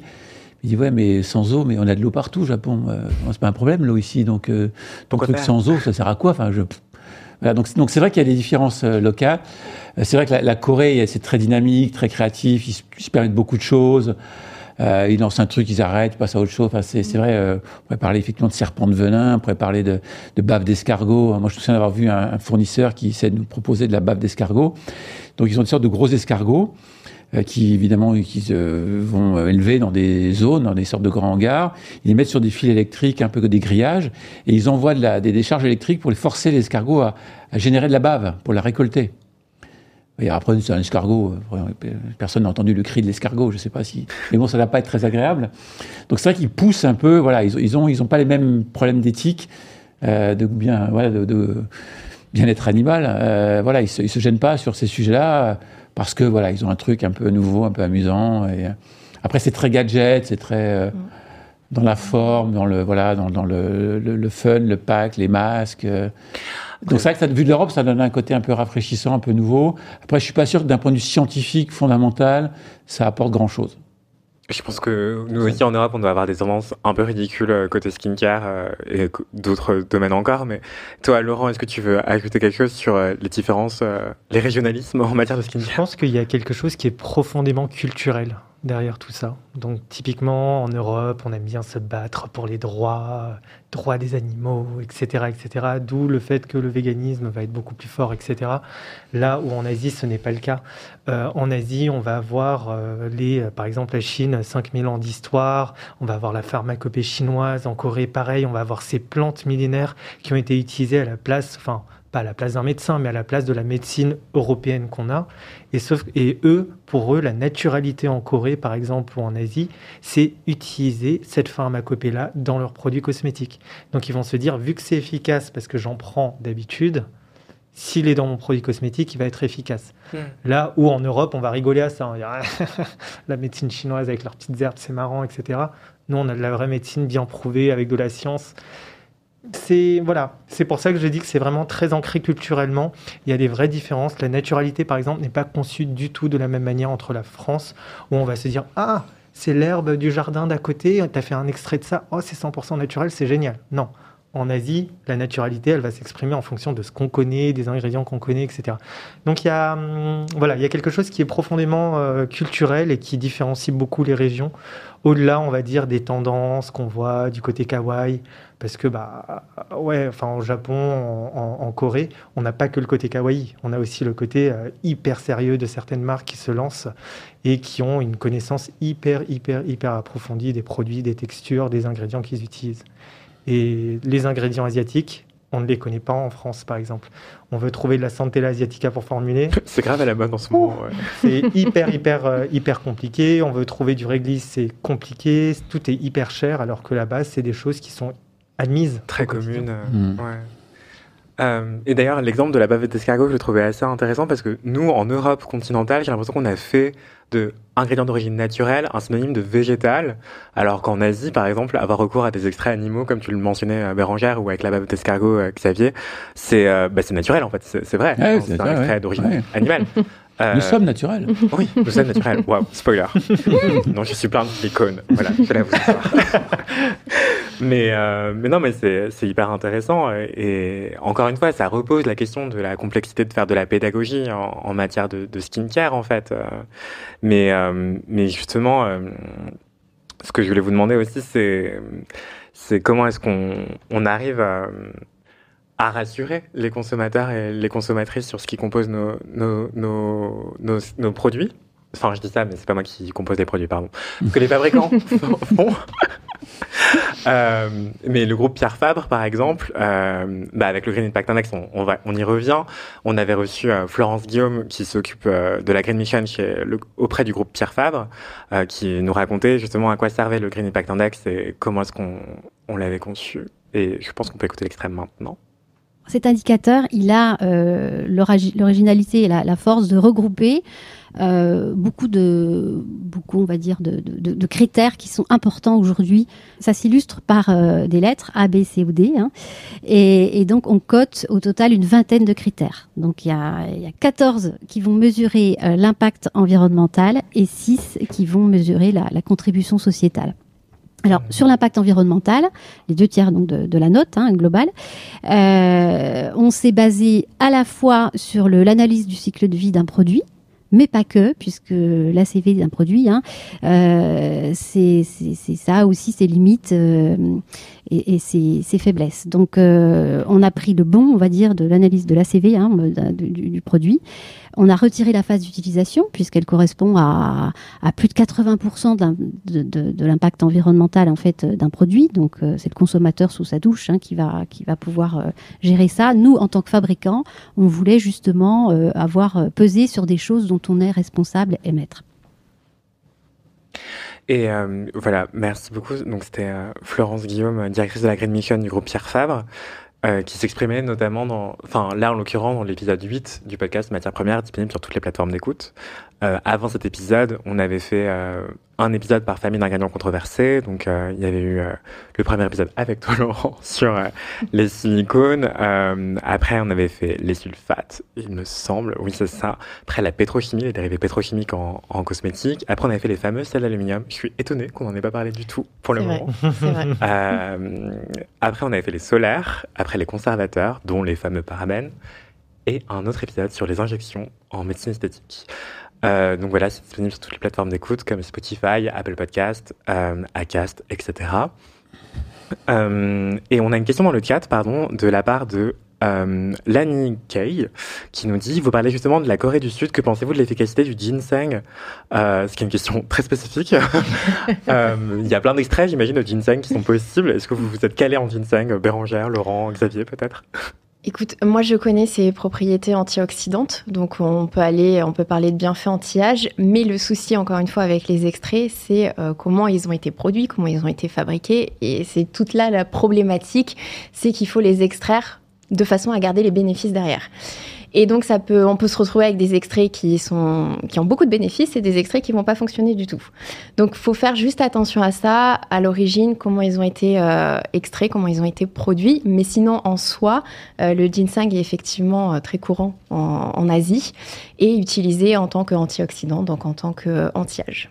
D'accord. Oh. C'est aussi un, stimulateur en termes hein, de, je sais pas, dans l'anti-chute pour les cheveux, par exemple. Mm, c'est vrai. Propriété intéressante aussi pour stimuler les mécanismes énergétiques, pour renouveler, renouvellement cellulaire, etc. Il y a plusieurs ginseng, effectivement. Il y a le, il y a le rouge, euh, il y a différents procédés de fermentation ou pas selon les, les cultures, notamment en, Corée. Donc c'est vrai que les Chinois n'utilisent pas le même ginseng que les Coréens ou que, que, que les Japonais, mais c'est vrai que c'est une plante médicinale hein, très largement utilisée dans la, dans, dans la zone Asie la qualité est importante. Hein. on peut la titrer en principe actif ou pas. Euh, et ça, je trouve que ça, ça amène aussi ce, bah, le réel pouvoir d'efficacité du, de l'extrait. Donc, il y a ginseng, c'est une chose, mais la qualité de l'extrait, le fait qu'il soit titré, donc c'est-à-dire avec une quantité précise de molécules actives, mmh. est important sur son efficacité finale. Bah, je reviens à mon parallèle avec la cuisine. Euh, justement, comment est-ce que nous, en tant que consommateurs, face à une liste d'ingrédients, on peut se dire Ah, mais là, il y a écrit ginseng. Euh, du coup, c'est super. Ça va avoir un effet anti-âge ou anti-chute pour mes cheveux et tout. Mais en fait, on peut pas savoir le, quel titre, quelle qualité de ginseng euh, contient mon produit. Quoi. Non. Alors en Asie, ils communiquent un petit peu dessus, avec les ppm. Euh, oui, c'est vrai. Ils mettent de temps en temps la, concentration. Les ppm, c'est le pourcentage, la concentration. Et euh, mais oui, en fait, une liste des ingrédients ne nous, apprend rien sur l'efficacité du produit. Et c'est pour ça que pour savoir son efficacité, il faut tester le produit. Ce qui, malheureusement, rejoint le problème de la surconsommation, c'est qu'on va envie d'avoir, de tester tout et d'avoir plein de produits chez nous qui, malheureusement, ne servent pas à grand-chose parce qu'on ne va pas les utiliser. D'accord, ok. Parce que je me dis, oui, si j'achète un gâteau avec écrit euh, avec des œufs de poule élevés en plein air, je me dis, ouh là là, les poules étaient en liberté, c'est super. Mais le ginseng, est-ce qu'il y aurait écrit euh, ginseng concentré 3 euh, ppm ou je sais pas enfin, Oui, mais encore une fois, ça t'apprend pas beaucoup de choses parce que si l'extrait il a été mal produit, entre mmh. guillemets, il bah, n'y a pas d'efficacité derrière. Mmh, mmh. ok, donc testons nos produits. D'accord. Je pense qu'un moyen qui peut aider aussi, c'est de se dire, tu regardes la marque au global, si elle est mmh. vraiment spécialisée sur le ginseng, là tu te dis, bon, il y a quand même plus de chances qu'elle se soit vraiment concentrée sur cet extrait plutôt qu'une marque qui a 50 produits et elle a une gamme avec trois produits au ginseng. Là tu te dis, bon, c'est peut-être du marketing qu'elle a essayé de faire et elle est allée chercher un extrait chez un fabricant sans vraiment regarder qu'est-ce qu'il y avait derrière. Quoi. Donc il y a des marques spécialisées, c'est un petit peu plus sûr mais c'est pas une garantie. Ou alors des entreprises de, grande taille, en général qui ont des plus grosses équipes. Euh, je, je, fais un peu de une petite parenthèse autour de Pierre Fabre. On, y a, on a la, particularité, donc on, est dans la région de Toulouse, et on a plusieurs dizaines d'hectares de culture de plantes. C'est-à-dire qu'on est aussi fermier. On cultive un certain nombre de, de plantes. Évidemment, le ginseng ne pousse pas dans, le Tarn. Et la malheureusement, peut-être bientôt avec le réchauffement climatique. Avec le réchauffement climatique, sait-on jamais. Euh, mais voilà, il y a quand même pas mal de choses qu'on peut faire pousser localement. L'avoine, hein, qui est utilisée notamment dans la gamme euh, chez, chez, chez, Aderma, en culture biologique. Donc, qui permet voilà, de dire, voilà, on a nos propres productions qu'on maîtrise, qu'on extrait, on est en circuit court. Hein. Là, on ne peut pas faire plus, plus court. Euh, et on peut s'assurer de la qualité, de la concentration, de la fraîcheur du, de, du principe. Donc, c'est qu'une partie, évidemment, des, des plantes, puisqu'on a bien vu que tout n'est pas disponible localement, mais ça peut être déjà une façon aussi de se rassurer quand une marque a une position forte sur un ingrédient qu'elle revendique et dont elle peut expliquer qu'il vient de là, genre assez rassurant. Il y a tel procédé derrière et qu'il y a tel et tel sérieux euh, aussi euh, par rapport à des démarches scientifiques. Quoi. Ça peut être une façon. Pas, ça peut aider versus peut-être un truc un peu anecdotique, euh, un mec qui fait des trucs dans son garage, voilà, qui, qui peut-être a peut-être plus de mal évidemment à maîtriser le, le sujet. Et ça, tout le respect que j'ai pour les, pardon, pour les petites structures. Il y a des petites structures qui sont très bien, j'imagine. Euh, mais ça montre aussi l'importance de la traçabilité, effectivement, de dire, OK, notre ginseng, il vient de là, il est extrait à tel endroit, de telle manière, par telle personne, euh, ou par nous-mêmes, en fait, parce mm. qu'on a un groupe assez important pour le faire, ou, ou qu'on a les moyens de le faire, même si on est une petite structure, enfin, ça existe aussi, j'imagine.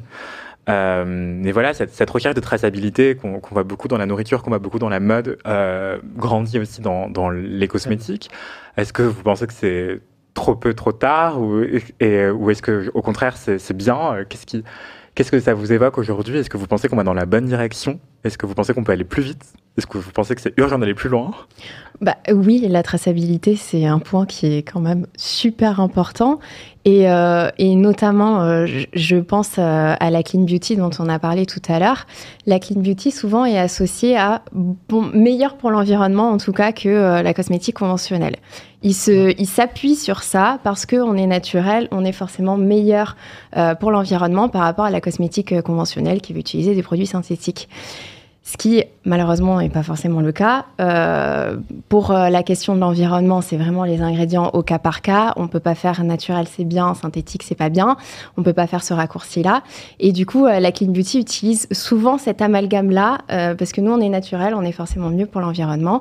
Et en fait, moi, ce qui me dérange beaucoup, c'est les marques naturelles qui vont utiliser des extraits venus des quatre coins du monde et qui vont dire, bah, on est naturel, on est euh, mieux pour l'environnement que les autres marques, alors qu'ils utilisent des extraits qui viennent de partout dans le monde. Ça n'a juste aucun sens.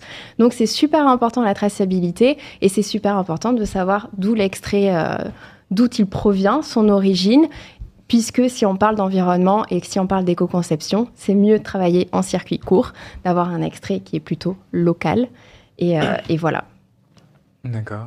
Euh, Je pense qu'il y a eu un basculement, c'est-à-dire qu'il y a peut-être, enfin, pour être un peu un des anciens autour de la table, euh, il y a une époque où on allait chercher des ingrédients rares dans des zones euh, exotiques, lointaines. Lotus blanc qui ne pousse qu'une fois par non, mais j'ai personnellement monter des missions dans l'Himalaya, voilà, dans, le, dans l'Amazonie, au fin fond de la de, l'Indonésie, en Mongolie, en Chine, au Japon. Enfin, ouais, j'ai fait un peu le tour du monde pour aller chercher des trucs un peu rares, à Madagascar, au Brésil. Enfin voilà, c'était vraiment des choses assez. Euh, voilà, donc l'époque était à la rareté, un ingrédient incroyable qui venait de, de, de, de zones euh, avec des chamans, des. C'est qu'on écrit sur le packaging sans dire ce que ça fait. Voilà, et puis aujourd'hui, non, je pense que ça, ça a basculé. C'est fini. Euh, on veut du local. Hein, les, les, marques nous, nous disent ouais, on n'en veut plus si ça vient de trop loin. Euh, au contraire, ils ont bien compris euh, voilà, on veut du local, sourcé, euh, le plus proche possible. Il y a aussi un, truc intéressant dans le domaine du naturel. Il y a des procédés alternatifs, c'est-à-dire qu'on n'est pas obligé toujours d'avoir des champs et des cultures. Mhm. je, vais, prendre un exemple. On utilise euh, pour une de nos marques, hein, dans un, produit pour le, pour le psoriasis, donc une, pathologie. On a trouvé une molécule active qui est issue d'une plante de la médecine traditionnelle chinoise. Donc on revient sur ce que tu disais. Donc c'est un petit arbuste qui il faut une dizaine d'années pour pousser pour arriver à l'exploiter. Alors ça va pour les besoins locaux euh, en, médecine traditionnelle, mais c'est vrai que par rapport aux besoins qu'on aurait nous, le temps que ça prendrait, la quantité de matière à prélever, il y a très très peu de principes actifs dans cette plante. Donc on a trouvé un procédé biotechnologique qu'on va utiliser dans le Tarn, donc on revient en Occitanie. Donc on a besoin d'une feuille de la plante, même un bout de feuille. On va récupérer des cellules végétales souches de cette feuille. On va les cultiver par biotechnologie on va générer ce qu'on appelle de la biomasse, donc on va aider ces cellules à, se développer, à se reproduire, euh, et on va stimuler ces cellules pour qu'elles fabriquent spécifiquement la molécule active qui nous intéresse. Cette molécule s'appelle le célastrol. Et donc on peut passer de besoins qui seraient des hectares, des forêts pratiquement de cette plante qu'il faudrait détruire, parce qu'à un moment donné, un arbuste, il faut le couper, hein, c'est pas je cueille trois feuilles. Il faut que je, qui prendrait des années, qu'il faudrait, voilà, qui serait très compliqué.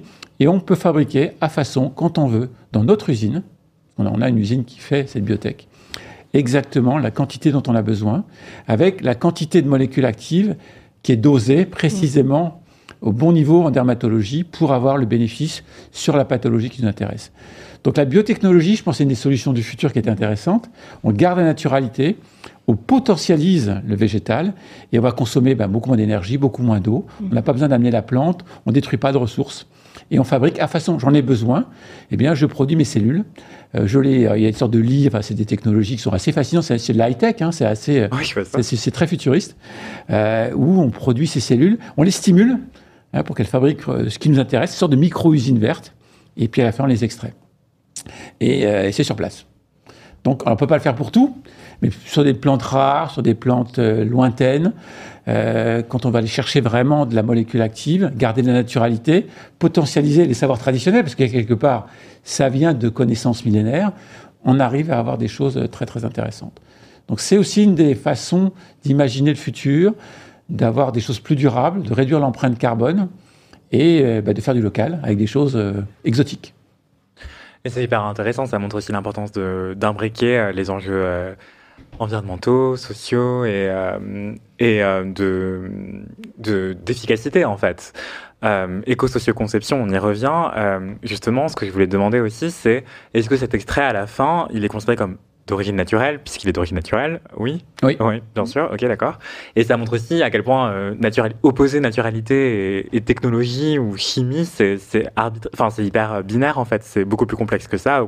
Et au, contraire, ça peut être très complémentaire. Oui. En l'occurrence, dans cet exemple-là, c'est très complémentaire. On part d'une végétale et avec un petit peu de technologie, enfin beaucoup de technologie, on arrive à faire euh, ce qu'il faut là où il faut euh, pour limiter l'impact carbone, etc. Quoi. Ok, d'accord.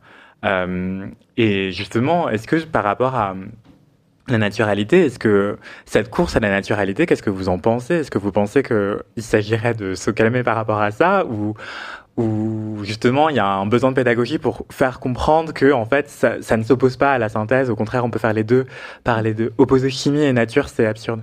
Oui, pour moi, il faut parler de naturalité dans le bon sens et je rejoins absolument la biotechnologie. Pour moi, c'est le futur de la cosmétique puisque ça nous permet d'avoir une super traçabilité, une super qualité. On contrôle tout. Et euh, il y a des ingrédients qui, euh, à l'heure actuelle, sont euh, issus de biotechnologie. Et je pense par exemple à l'acide hyaluronique. L'acide hyaluronique, à la base, était d'origine animale ce qui forcément aujourd'hui ne fonctionne plus puisqu'on a des problèmes d'éthique en Europe en tout cas. On ne veut plus d'ingrédients d'origine animale, donc il a été euh, créé par voie synthétique. Attends, quand tu parles d'ingrédients d'origine, enfin acide hyaluronique d'origine animale, c'est avec les ossements d'animaux, de, poissons, etc. C'est ça Exactement. Exactement. Du coup, on l'a remplacé cet acide hyaluronique pour un acide hyaluronique qu'on a obtenu par voie synthèse. Et euh, depuis peu, on a de l'acide hyaluronique obtenu par fermentation. Donc euh, pareil, on va utiliser des, micro-organismes marins, végétaux, etc. en laboratoire qu'on va créer, qu'on va développer, euh, et ça nous permet de contrôler la qualité, la traçabilité, l'efficacité, puisque ben, on gère tous les paramètres. Et donc aujourd'hui, l'acide hyaluronique, on peut le retrouver obtenu par fermentation. C'est un acide hyaluronique d'origine naturelle, euh, euh, et, c'est quelque chose qu'on utilise de plus en plus. Et donc la biotechnologie, pour moi, c'est clairement le futur de la cosmétique. D'accord. Et justement, en parlant de futur de la cosmétique, euh, question très large encore une fois, mais à votre avis, à quoi il va ressembler d'ici 5 ans? À quoi ça va ressembler une parapharmacie ou un rayon de produits de beauté dans un supermarché ou même sur Internet Vous vous attendez à quoi? Qu'est-ce que vous espérez Laurent peut-être? Oula, alors moi j'ai un avis assez, euh, assez personnel sur le sujet. Je pense que des. Alors, je rejoins totalement vos avis sur la biotechnologie. Je pense qu'il y a clairement un énorme marché ici et qui va, qui va transformer euh, la manière dont on utilise et dont on achète les ingrédients cosmétiques. Après, moi je vois un autre pan d'activité qui me paraît hyper important c'est d'apporter le service en skincare à tout le monde. C'est-à-dire qu'aujourd'hui, quand on va en parapharmacie, quand on va en pharmacie, quand on va chez Sephora, quand on va à Monoprix, globalement, on n'a pas de conseils. Si tu vas en pharmacie, aujourd'hui, le calcul est très simple. Le pharmacien, il va euh, à 15 minutes du temps d'un pharmacien, ça te coûte euh, peut-être 5 euros, 6 euros. Il te vend un produit à 10 euros ou 12 euros. Quelle est sa marge derrière si tu enlèves la TVA et tu enlèves la marge de la marque? Il reste 5 euros. Le pharmacien ne va pas passer ce temps avec toi. Il va te dire, il va prendre le premier truc et il va te le donner. Donc c'est hyper simple, c'est juste un calcul Ouais, ils sont pas économique. tous comme ça quand même. Ils sont pas tous comme ça. Mais On quand on connaît, les pharmaciens dans les villages, ouais, peut-être dans les grandes parapharmacies, Et- mais c'est vrai que peut-être il y a plus de conseils quand même sur les. mais il y en a pas assez pour tout le monde, quoi. voilà. et euh, quand on connaît aussi un petit peu les dessous et qu'on a travaillé dans des entreprises de cosmétiques, on sait à quel point tout le monde est incentivé. Si tu vends ce produit, tu gagneras euh, 20% de la vente. Oui, dans les parfumeries, tu as des primes en fonction de certains. et parapharmacie et pharmacie aussi. Certains Donc produits, je j'ai euh, rien contre les pharmacies et les parapharmacies en tant que telles, mais c'est la réalité des choses. Aujourd'hui, tu vends ce tube, tu gagnes 2 euros de plus. Et bah forcément, je vais le mettre un petit peu plus en avant. Mais ça, c'est la réalité économique euh, du marché. Et pour moi, en fait, il faudrait qu'on aille vers un futur où ce conseil soit totalement désolidarisé d'un calcul économique ou d'un calcul marketing. Et euh, bah, c'est ce que je fais moi via le diagnostic. Il n'y a pas de calcul marketing, il n'y a pas de calcul économique, je ne suis pas là pour vendre, je suis là vraiment pour trouver les produits où je me dis, ceux-là, je me dis, ils sont hyper bons pour toi par rapport à ton type de peau. En fait, aujourd'hui, une personne qui a des problèmes de peau, elle arrive en parapharmacie, le pharmacien ne peut pas accorder juste 15 minutes. Si elle veut faire un diagnostic complet, il lui faudrait 30 minutes minimum pour, demander, pour analyser le type de peau, est-ce que c'est une peau sensible, est-ce que c'est une peau déshydratée, quels sont les problèmes de peau, quels sont les antécédents, quels sont... Voilà. Il y a plein, plein, plein de questions à poser avant de pouvoir vraiment recommander le bon produit. Et aujourd'hui, c'est quelque chose qu'on ne fait pas. Et pour moi, euh, tout ce qui va être euh, les technologies comme l'intelligence artificielle, etc., mélangé avec la bi- biotechnologie du côté produit et l'intelligence artificielle du côté service, on va vraiment arriver vers un futur où le skincare ne sera plus une grande question pour la plupart des gens et tout le monde pourra avoir euh, une routine adaptée à elle sans en avoir plein les, les placards. Quoi. Donc là, tu es en train de me dire que euh, t'imagines que demain, enfin dès aujourd'hui avec mon petit coach par exemple, Mhm. euh, mais de façon plus généralisée, euh, j'ai mis le lien dans le chat évidemment, c'est mon travail. C'est gentil. Euh, T'imagines que demain et dès aujourd'hui, encore une fois, euh, il est possible de, oui, raconter sa vie, répondre à un questionnaire afin qu'on te propose une routine personnalisée qui Exactement. répond vraiment à tes besoins euh, sans objectif de commission euh, derrière euh, dont tu sans, ob- sans objectif de commission, etc. Nous, aujourd'hui, euh, bah, dans, dans l'équipe Mon Beauty Coach, on a 10 personnes que j'ai formées au skincare euh, qui sont là pour répondre à toutes les questions. Et la première règle que je leur donne, c'est de ne jamais vendre un produit si, elles ne sont pas à 100% sûres que c'est le produit qui est adapté pour la cliente. Donc aujourd'hui, on a envoyé plein de clients en pharmacie, en parapharmacie justement, euh, quand ils nous disaient, bah, moi j'ai besoin d'une crème main. Nous, on est en mode genre, la meilleure qu'on connaisse, c'est celle de chez CeraVe, par exemple, parce qu'on l'adore. Et ben, allez en, allez en pharmacie ou en parapharmacie. Euh, mais euh, il y en a, y y a plein d'autres. Par exemple, tous les produits que nous, on ne pourra pas proposer, aujourd'hui, on va leur dire, euh, à- allez, euh, allez les chercher autre part. Et pareil, si on a un produit dans notre, sur notre site qu'on considère bien, mais qui coûte seulement 8 euros, et qu'on en a un autre qui coûte 50 euros, mais qui n'est pas forcément mieux, on recommande le mieux. Et en fait, ça, aujourd'hui, ça n'existe pas sur le marché. Ok, d'accord. Enfin, en tout cas, je- à ma connaissance, en tout cas, je n'ai pas encore euh, trouvé ça quelque part, quoi. Hmm. Euh, toi, d'après toi, Bérangère, le futur de la beauté ressemblera à quoi? Ah, Enfin, mm. quel futur de la beauté tu souhaites pour tout le monde Alors, d'ici 5 ans, je vois pas beaucoup de changements, pour être honnête. Je vois toujours plus de marques, toujours plus de produits, toujours plus de compétition et toujours plus de marques qui essayent, euh, qui refont la même chose. Euh, moi, c'est un problème que je trouve qui est de plus en plus présent. C'est un- une marque va euh, créer un produit, va le marketer et euh, trois, enfin trois mois après, j'exagère, mais quelques mois après, une autre marque va créer un produit similaire, etc., etc. On se retrouve avec plein de produits qui se ressemblent euh, de marques différentes. Et ça, pour moi, c'est un vrai problème. J'aimerais qu'on puisse agir sur ça, qu'il y ait beaucoup moins de produits disponibles, beaucoup moins de marques. Alors ça va, malheureusement, il y en a certains qui vont pas être d'accord. Mais, euh, mais pour moi, c'est ça le problème, en fait. C'est d'arrêter de vouloir créer des nouveaux produits. Et, euh, et déjà, premièrement, améliorer les produits qui existent déjà, c'est aussi possible. Ça serait euh, la première chose à faire pour moi, la plus logique. J'imagine que les marques le. Mais c'est c'est intéressant. Est-ce que les marques le font déjà? Par exemple, le groupe Pierre Fabre, est-ce que vous reformulez vos produits qui existent déjà pour les perfectionner encore et encore? Bah, disons qu'effectivement, il y a euh, des choses perfectibles. Donc, en général, quand un produit, euh, pour nous, euh, est vraiment à niveau, euh, est apprécié, euh, et euh, on ne cherche pas forcément à le reformuler pour le reformuler. Moi, j'ai travaillé pour d'autres groupes où voilà, on reformulait tous les cinq ans, il fallait relancer parce qu'il il faut de la nouveauté, Mhm. etc. Donc il y a un cycle euh, qui est, qui est- qui est épuisant, voilà, et je suis pas sûr que le consommateur euh, s'y repère. Euh, et là, je trouve qu'on est sur des cycles plutôt de 7 ans, voire euh, des produits qui sont là depuis très très longtemps, qu'on n'a pas retouché parce que finalement, ils, sont la- ils restent la référence. Alors, c'est une particularité chez, chez nous, c'est qu'on a des produits pour des pathologies. Donc, quelque part, c'est un peu comme un médicament. Si le truc marche, l'aspirine, ça marche. Oui, je n'aurais pas besoin de réinventer l'aspirine. Euh, bon, alors on peut sortir l'ibuprofène, le paracétamol. bah, De temps en temps, il y, a- il y a des choses qui sortent, mais c'est pas tous les deux ans. Euh, donc voilà, il n'y a, pas forcément de besoin de réinventer les choses. Donc s'appuyer sur des choses dont on sait euh, qu'elles performent, que les gens apprécient, qui, qui font le job. Euh, et puis, par contre, bah, innover sur des pathologies où on n'est pas, ou alors les, où les solutions proposées sont pas encore suffisamment satisfaisantes, où il y a encore des choses, des choses à apporter. Donc ça se fait vraiment à, plusieurs niveaux. Ou alors bah, travailler l'empreinte carbone, travailler l'empreinte, la traçabilité, amener de la technologie. Il peut y avoir des reformulations simplement sur des idées de bah, changer le pack parce qu'il est fait à partir de packaging recyclé.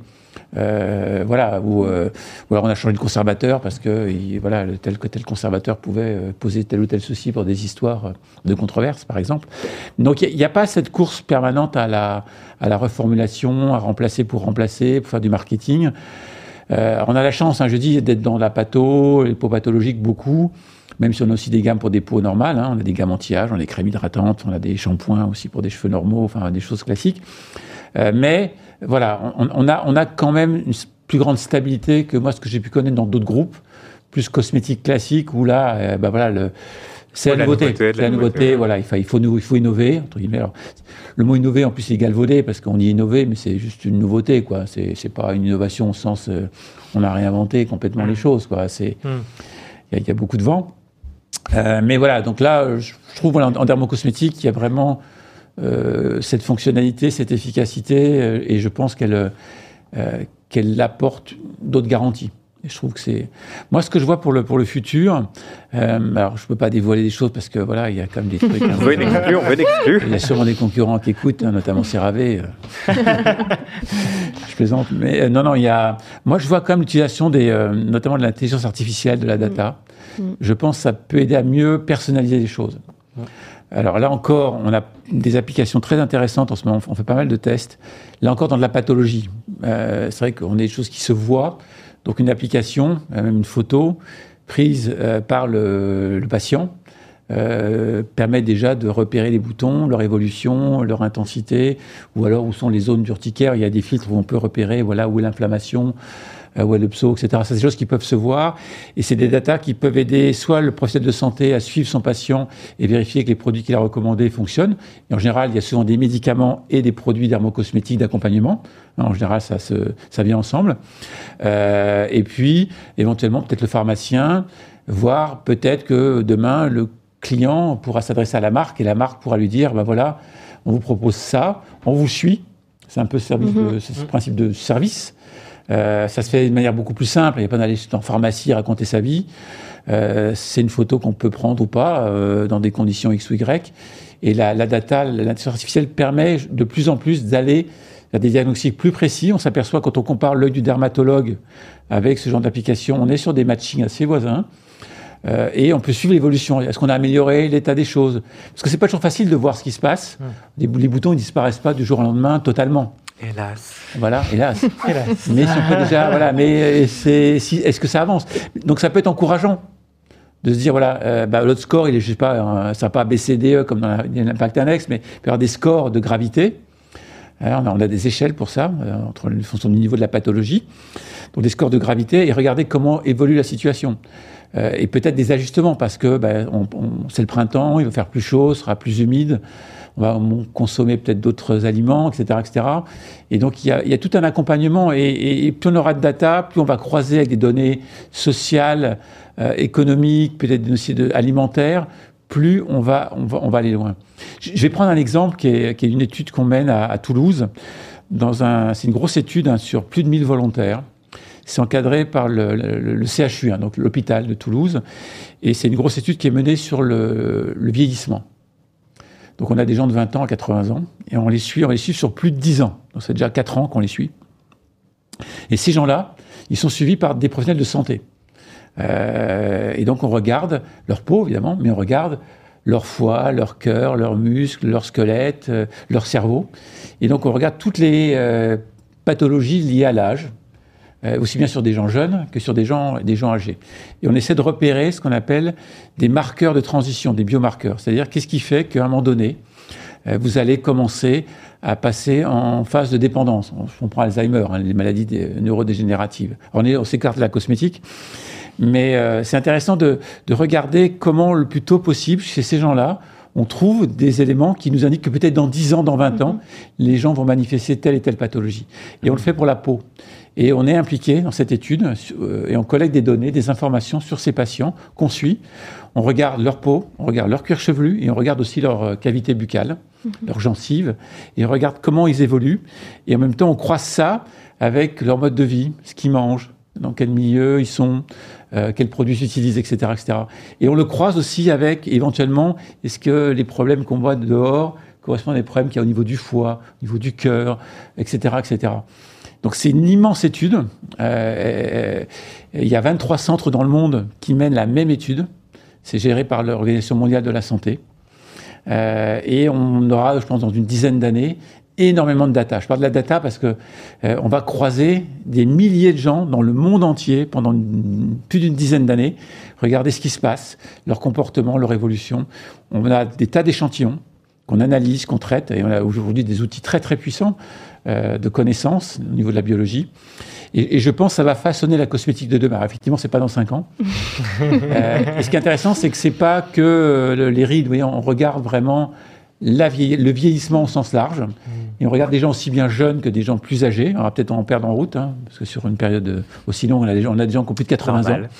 On ne le souhaite pas, évidemment, mais ça fait partie du deal. Euh, voilà, et donc c'est fascinant et je, je reste persuadé que ça va façonner la façon dont on pensera les produits, on les développera en termes de réponse et en termes de personnalisation. Je crois beaucoup à la personnalisation. On est tous différents. On a, peut, on a peut-être tous de l'acné, on n'a pas la même acné. On n'a pas le même vécu avec l'acné. Donc, euh, est-ce que la crème qui, moi, va marcher très bien euh, sur ma peau, va marcher sur un tel ou un tel? Pas sûr. Euh, et peut-être qu'il faudra utiliser des produits CeraVe, le pauvre, euh, pour répondre à son, à son, à son problème. petit clin d'œil, petit clin d'œil. Euh, voilà, oui, donc c'est ça qui est, qui, est, qui, est, intéressant. Et, et, je pense vraiment que mieux connaître, mieux comprendre, mieux suivre les applications, l'intelligence artificielle, la data, toutes ces grandes études transversales menées au niveau mondial devraient amener, je pense, beaucoup de connaissances. Et ça va façonner la façon dont on concevra les produits. On les recommandera parce que c'est pas que le produit, hein, c'est la routine. Mm. C'est quelle routine, comment, etc., etc. Comment je les utilise. Bah, non, désolé, je, te... je trouve ça hyper intéressant, toute cette question autour euh, de la science, de la mesure, etc. Et en effet, ça, ça va nous permettre d'être, on va dire, encore plus précis sur euh, quel produit on va utiliser, de personnaliser justement la routine. Mais je trouve qu'il y a une chose dont on n'a pas vraiment parlé, c'est aussi dans, dans, le skincare, c'est l'effet placebo. Mhm. C'est-à-dire qu'au-delà de l'efficacité du produit, il y a aussi le fait de se sentir bien avec les produits qu'on utilise. C'est-à-dire que le plaisir. Le plaisir. Alors il y a le plaisir, mais il y a aussi le fait de se dire bon bah si ça m'a été recommandé par telle personne, ça marchera mieux et effectivement ça peut finir par marcher mieux. Parce qu'on y croit. Parce qu'on y croit. Et c'est pour ça que je, je, suis convaincu que la personnalisation c'est important, mais l'accompagnement euh, est hyper hyper important et pour moi c'est ça qui fait qui fait qui jouera aussi en grande partie dans l'amélioration du bien-être des gens qui utilisent du skincare pour leur peau. Et cet accompagnement, il passe peut-être aussi beaucoup par l'incarnation. Enfin, Vas-y, Non, mais parce que je suis en train de me dire que moi, j'ai toujours rêvé d'une chose et je pense que je suis pas la seule. J'aimerais avoir un endroit où on trouve dermatologues, des gens qui s'y connaissent en cosmétique, la médecine esthétique, remettre tout ça au même endroit, puisque à l'heure actuelle, euh, quand je parle d'acné, par exemple, les personnes vont se rendre chez le dermatologue. Le dermatologue prescrit euh, un traitement, mais derrière, les personnes ne savent pas forcément comment l'utiliser, comment accompagner derrière la routine cosmétique, etc. Ils sont perdus. Bien évidemment, c'est pas le rôle de dermatologue de faire ça. Donc, il faudrait avoir également un accompagnement euh, cosmétique derrière. Pareil pour l'anti-âge. Euh, quand on parle de médecine esthétique, les injections, etc., c'est très bien. Mais il faut aussi avoir l'accompagnement cosmétique derrière. Donc, pour moi, c'est trois domaines que j'aimerais qui se rejoignent un peu plus, éventuellement dans un même endroit, pour vraiment accompagner les gens sur leur bien-être de leur peau. Ok, c'est un tips énorme pour l'industrie. Euh, non, je rigole. Mais, euh, Non, mais ça existe un peu aux États-Unis. Là encore, vous avez euh, il y a le dermatologue, mais vous allez plutôt le voir pour des problèmes de pathologie. Et puis il y a ce qu'ils appellent des skin scientists, hein, des scientifiques mm. de la peau, qui sont des gens voilà qui ne sont pas des dermatologues au sens strict du terme, mais qui ont une connaissance finalement du besoin esthétique. Euh, alors que ça peut être une pathologie ou pas. Hein, mais qui, sont, qui ont mieux cette connaissance, cette compréhension, et qui peuvent peut-être accompagner. Et, euh, et c'est d'autres consultations. Alors ça n'existe pas en Europe, en France, mais il y a peut-être un créneau oui, pour ce genre de métier. Il y a peut-être un métier à inventer. Alors c'est pas l'esthéticienne au sens où on l'entend en Europe.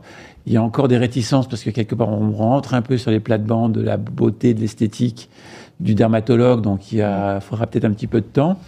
Mais il y a des pays où ça commence à émerger. Ça, je trouve ça, je trouve ça intéressant. Et ça pourrait être aussi une façon de répondre. Hein. Je pense que c'est effectivement une mm. bonne piste.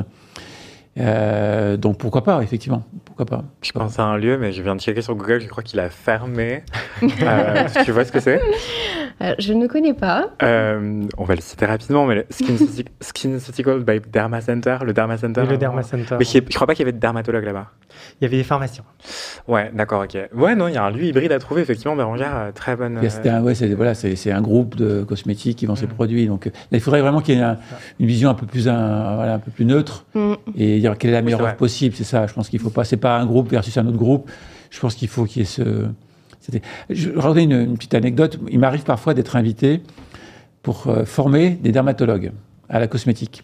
Parce que le, dermatologue, il connaît la pathologie, mais il n'a aucune idée des produits, des galéniques, des ingrédients, des compositions, etc. Il a parfois des gens en face de lui qui disent Mais docteur, mais vous me proposez ça, mais j'ai regardé sur Yuka. 0 sur 100. C'est rouge, euh, là, là, c'est attention, là, vous allez me.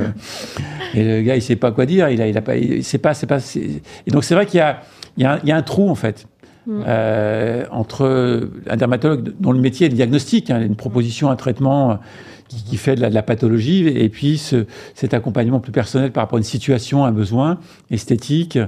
Euh, et donc il y a peut-être des métiers inventés ou des lieux, ou des lieux peut-être. Hein. Oui, effectivement, les dermatologues. Peut-être au le pharmacien, il n'a pas toujours le temps. Oui, oui, oui. C'est pas son métier. Il n'est pas forcément calé dans toutes les crèmes ouais, a dans sa Il y a un paquet, la marque, un paquet de produits. Hein.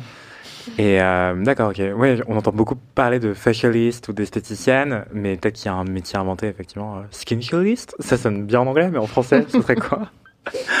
Je pense que ça peut se rapprocher peut-être des cabinets dentaires où on va voir le dentiste, l'orthodontiste, le machin, enfin le, le, comment on appelle ça là, celui qui fait la, la radio, etc. Tout est au même endroit. Et tout est au même endroit. Alors l'avantage c'est qu'ils sont tous médecins, donc au moins voilà, mm. ils sont, ils restent dans leur dans leur spécialisation, on va dire, mm. et ils se sont rassemblés pour faire en sorte que le patient n'ait pas besoin de d'aller chez le dentiste qui lui dit va prendre une radio dans un mois etc et dans, un mois et machin etc tout est fait dans un dans un circuit donc ça rejoint je pense mhm. un petit peu cette idée de d'avoir tout en un endroit euh. mais oui c'est vrai, c'est vrai ouais faut le créer euh. Ouais, non, je pense à un autre lieu, mais c'est encore différent. Il n'y a pas de dermato. Euh. Mais attendez, juste avant qu'on poursuive là-dessus, il y a une question dans le chat de MDVY qui demande est-ce que c'est possible de Recycler un produit entamé mais pas terminé Alors, je sais qu'aux États-Unis, ça se fait. Euh, Donc, y a ton pot de crème, il reste la moitié du pot de crème Ouais, alors il y a des limites. Euh, je crois que c'est plus de la moitié. Je sais plus exactement, mais il faut vérifier. Mais ça se fait aux États-Unis. Il y a des associations qui reprennent les produits euh, cosmétiques déjà entamés. Je suis pas sûre que pour les donner après à d'autres personnes qui pourront en bénéficier et qui n'ont pas les moyens d'acheter euh, des produits cosmétiques de base. La seconde main skincare. C'est ça. Alors ça pose des questions après. On se met dedans. Euh, voilà, ça pose des questions. Euh, je pense qu'il y a quand même des règles au niveau des packaging à respecter. Par exemple, peut-être que les pots sont pas autorisés, que c'est uniquement les cosmétiques mm. qui sont en tube, etc. Voilà, je sais pas exactement, mais c'est quelque chose qui euh, qui a commencé aux États-Unis. Alors peut-être qu'un jour, d'une certaine façon, ça sera le cas en Europe, mais effectivement, c'est une piste à étudier. Hein. Peut-être qu'il y a des produits qui sont plus contaminants que d'autres. Je me Mm. demande si du vernis à ongles, par exemple, est-ce qu'on risque beaucoup en- J'imagine, alors je sais pas, mais j'imagine qu'il y a peut-être un test euh, bactériaux derrière avant Oh, de le redonner à quelqu'un, je sais pas. Produit par produit. Est-ce que ça te tente, Moi, je peux, Laurent pas, je peux encore citer l'exemple de ce qu'on essaie de faire. On s'est posé la question, effectivement, et Mm. c'est pas facile. Mm. Il faudrait regarder produit par produit, donc le coût serait, serait énorme. Ouais. Ce qu'on essaie de faire, c'est que bon, les produits ont une durée de vie, hein, vous savez, une date de péremption.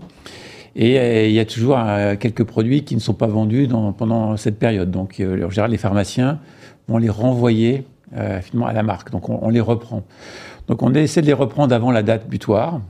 Même si eux peuvent essayer de les écouler en faisant des promotions, on les récupère. Et plutôt que de les détruire ou de les stocker, on les donne à des associations. Donc là, ils sont intacts. Ils sont encore stables, hein, ils, sont, voilà, ils ont été vérifiés, ils sont sécures, ils n'ont pas été touchés. Euh, et euh, il y en a, on en, on en distribue un, un certain nombre. Ça nous coûte de l'argent parce qu'il faut payer les ONG Mm. qui se chargent de cette distribution, mais ces produits sont valorisés. Donc ça évite de dégrader, de, de détruire des produits qui ont encore de la valeur et qui servent des gens. Donc ça, ça, ça se fait. Euh, après, je ne sais pas si tout le monde le fait, mais euh, on peut imaginer que c'est même une tendance, parce que ça rend service. Et euh, voilà, ça nous évite aussi de nous encombrer avec des choses qui, qui éthiquement voilà, posent problème. D'ailleurs, en parlant de date d'expiration, il y a un autre euh, indicateur qui permet de comprendre quand est-ce qu'on doit jeter un cosmétique ou s'en débarrasser. Euh, c'est la PAO ou la DDM. euh, date d'expiration, date de durabilité minimale. Et le petit logo que vous voyez, euh, attendez, je suis, c'est trop compliqué à montrer. Mais vous voyez là, il y a le logo sur la table, matière première. Il y a un petit lapin qui indique que c'est vegan. Au milieu, il y a un sigle recyclage. Et ah, encore à côté, il y a le PAO, donc ça ressemble à un, à un pot de crème ouvert. Vous voyez le couvercle Et il y a écrit 6M. Qu'est-ce que ça veut dire? Six mois. 6 mois, Six mois, Six mois après Le ouverture. produit est bon six mois après ouverture. Voilà, et ça c'est hyper important de le respecter. euh, Enfin, pour certains produits plus que d'autres, mais euh, mais voilà. En fait, c'est ça aussi. Je trouve qu'il y a plein de pictogrammes qui peuvent sembler évidents quand on travaille là-dedans ou qu'on l'a appris un jour dans notre vie et euh, que des gens ne connaissent pas du tout. Quoi. Enfin, Mm. vous, c'est quoi le- l'info qui vous a fait- que vous pensiez euh, connue de tous et toutes en cosmétique, et alors qu'en fait pas du tout? Oula. Oh, pardon, encore une question euh, beaucoup trop large. Non, mais la PAO, je te rejoins. euh, effectivement, il y a beaucoup de personnes à l'heure actuelle évident, alors que pas qui, n'ont aucune idée qu'il y a une euh, période après ouverture à respecter pour un produit cosmétique. Effectivement, c'est un, un sigle euh, au dos de ton produit. Quand tu t'y connais pas, euh, bah, qu'est-ce que ça peut dire? Enfin, c'est noté nulle part en soi. Donc oui, je comprends qu'il y ait beaucoup de gens qui ne soient pas au courant de ça. Euh, après, moi, j'ai aussi la question de euh, comment, euh, où je mets mon produit cosmétique, où c'est que je le stocke, comment je le conserve. Ouais, j'ai un- une, question, enfin j'ai une réponse là-dessus. Mais vas-y. Et, et c'est marrant parce que ça, en fait, c'est euh, marqué sur euh, le packaging de tous les produits. Comment le conserver? À conserver à l'abri de l'humidité, euh, Voilà. frais et sec. Mais c'est une question la qui revient extrêmement Ouais. souvent. Et pourtant, c'est marqué. C'est indiqué sur tous les packaging. Et unpopular opinion, mais le pire endroit où stocker vos cosmétiques, selon moi, c'est la salle de bain. Bah, le problème des cosmétiques, c'est comme les parfums, c'est que les changements de température, c'est jamais très bon.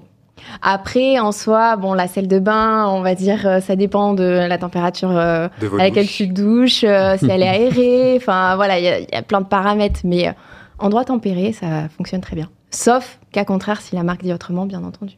D'accord. Vous, c'est quoi l'endroit que vous conseillez pour stocker vos cosmétiques? Alors moi, je les stocke dans mon salon. Pour de vrai Ouais, pour de vrai. Ok. Et toi, Xavier? Non, la salle de bain, il y a des tiroirs, hein, c'est fait pour. Voilà. Après, c'est vrai que les, les tiroirs, si on peut les ranger, c'est quand même mieux, parce que ça évite qu'ils traînent sous la Mm. douche, là, il y a beaucoup d'humidité, ou près de la baignoire, je sais pas. Donc, s'il y a un tiroir, vous les mettez dedans, et puis c'est c'est généralement le, le- le mieux. Euh, puis, c'est vrai, si on a peu de produits, on va les consommer plus vite, donc ils vont pas traîner. C'est vrai que si vous achetez plein de produits, plein de pots, un peu de ceci, un peu de cela, si vous faites, euh, ça va traîner, ils vont être ouverts très longtemps, ils peuvent éventuellement s'abîmer, s'oxyder. Voilà, donc plutôt moins de produits, les bons, et aller au bout. Euh, finir le pot. Ouais, c'est un bon début. Ça, c'est bon, un modèle. Euh, voilà. Après, c'est vrai que nous, nous, dans nos métiers, on teste plein de formules tous les jours parce qu'on a des nouveaux trucs, on fait des essais, donc on a plein de trucs qui traînent. Euh, euh, voilà, mais ça, c'est plus pour des histoires de. Ouais, quand on veut tester un shampoing, euh, encore une crème, on peut dans le labo, on peut essayer sur la peau. Un shampoing, il faut prendre une douche quand même. hein. Faut le ramener chez soi, ouais. faut le tester sur les cheveux parce que sinon ça ça marche pas. Euh, voilà donc on a plein de trucs qui peuvent t'aider mais je pense sinon dans une vie normale euh, je pense qu'il faut avoir les produits dont on a besoin, sa routine de base à disposition, on l'épuise et on renouvelle seulement après. Et plutôt que de se lancer dans un truc parce qu'on a vu une pub à la télé, on a envie de tester un truc parce qu'une copine ou un machin, un copain nous a dit que, voilà. Donc il faut, faut avoir cette, cette raison-là. Et si jamais vous avez du stock, par exemple, vous avez déjà le shampoing d'après euh, qui vous attend, et ben plutôt que de le garder dans la salle de bain, peut-être que vous pouvez le mettre dans le placard du, couloir ou autre. Euh, c'est mieux pour votre produit, quoi. Voilà, c'était le petit conseil euh, de fin de live. Est-ce que vous avez des questions dans le chat? C'est le moment. Il nous reste une dizaine de minutes ensemble. Donc voilà, allez-y, posez vos questions, faites vos remarques, on va y répondre. mais moi, j'ai une question pour vous, qui est encore une fois hyper large. Mais c'est quoi la question qu'on se pose pas assez, selon vous, sur le skincare? Toi, Laurent, tu as, déjà, eu le droit à cette question, je crois. Euh... Eh ben, du coup, je serai le dernier à répondre alors. Bérangère, Xavier, qui veut commencer? Mais je vous laisse réfléchir. Oui, moi, alors je donne mon avis. Euh, c'est un avis un peu. C'est qui est derrière la marque qu'on achète? Parce que je pense qu'on se pose pas la question. On peut dire c'est la mode, c'est tel truc, tel influenceur, tel euh, tel pub, euh, telle marque a l'air sympa. On l'a vu sur le point de vente des trucs. Mais qui est vraiment derrière? Quelle entreprise? Euh, quels sont les moyens, quel est le sérieux, est-ce qu'il y a vraiment des laboratoires, euh, voilà, quel, quels sont les professionnels, quelles sont leurs valeurs ou leur éthique? Enfin, j'ai une vision un peu R&D, donc c'est vrai que je vais plutôt regarder la science, quelle est la science derrière le produit, mais on peut se dire quelle est l'éthique derrière le produit, quels sont les engagements derrière le produit, quelle est l'histoire de cette entreprise, quelles sont ses valeurs, vers quoi. Et je trouve que il y a beaucoup de choses derrière le produit qu'il faut aller chercher, et je suis pas sûr que les gens se posent la question. C'est à la mode. Moi, je vois, j'ai des, des filles. Euh, euh, voilà, qui euh, font leur propre choix. J'espère qu'elles choisissent comme beaucoup des produits que je leur propose. Donc, ils sont gratuits, donc voilà. Mais elles ont aussi, bah, voilà, elles ont vu que euh, telle marque X ou Y est à la mode sur, TikTok, au hasard, ou Instagram, et on en parle beaucoup, donc elles le veulent. Alors que merde, j'ai quand même un truc beaucoup mieux que je fais moi, qui leur coûte rien, mais bon, elles le veulent quand même. Bon, bref, voilà. je trouve que ça vaut le coup de se dire, est-ce que qu'est-ce qu'il y a derrière? Et au-delà de la mode, de la nouveauté, de tout le monde dit que, ou c'est super à la mode, ou ceci, cela faisons cet effort. Alors, peut-être je suis un peu ancien, j'ai peut-être des réflexes de, de baby boomer, mais euh, je trouve que ça, vaut le coup d'avoir cette, euh, se, poser cette question-là et faire ses choix aussi par rapport à ça. Et peut-être que le groupe Pierre Fabre peut se lancer sur TikTok? Euh, peut-être Oui, il y, y, a des choses sur TikTok chez Fabre. Ouais, ça, je, regarde en direct, là, il y a quelqu'un qui est très bien référencé, qui travaille chez vous manifestement, qui s'appelle Chacha de Toi. Euh, qui, fait des trucs comme ça euh, chez Pierre Fabre. D'accord, j'adore. mais oui, effectivement, on en revient à la question de l'incarnation, en fait. Et pourtant, je trouve ça assez étonnant, parce qu'il y a beaucoup de marques qui ont des noms de femmes, souvent, et on ne sait pas si ces personnes existent vraiment. J'avais vérifié récemment pour une marque en particulier, et en fait, la personne n'existait pas. C'était juste un nom inventé pour hmm. avoir l'air d'être incarné. Et en fait, c'était un homme derrière le truc. Euh, mais bref. Euh, il, y en a, a, quelques-uns. Ouais, c'est assez courant, effectivement. Euh. Et je refais le parallèle avec la mode, mais dans la mode, par exemple, c'est vraiment hyper important l'incarnation du directeur ou de la directrice artistique qui dirige une maison, ah soit parce qu'elle porte directement son nom, soit parce qu'il l'a reprise et que c'est une maison pluricentenaire. Et ben, peut-être qu'il faudrait aussi un peu de ça dans la, dans la beauté, pardon.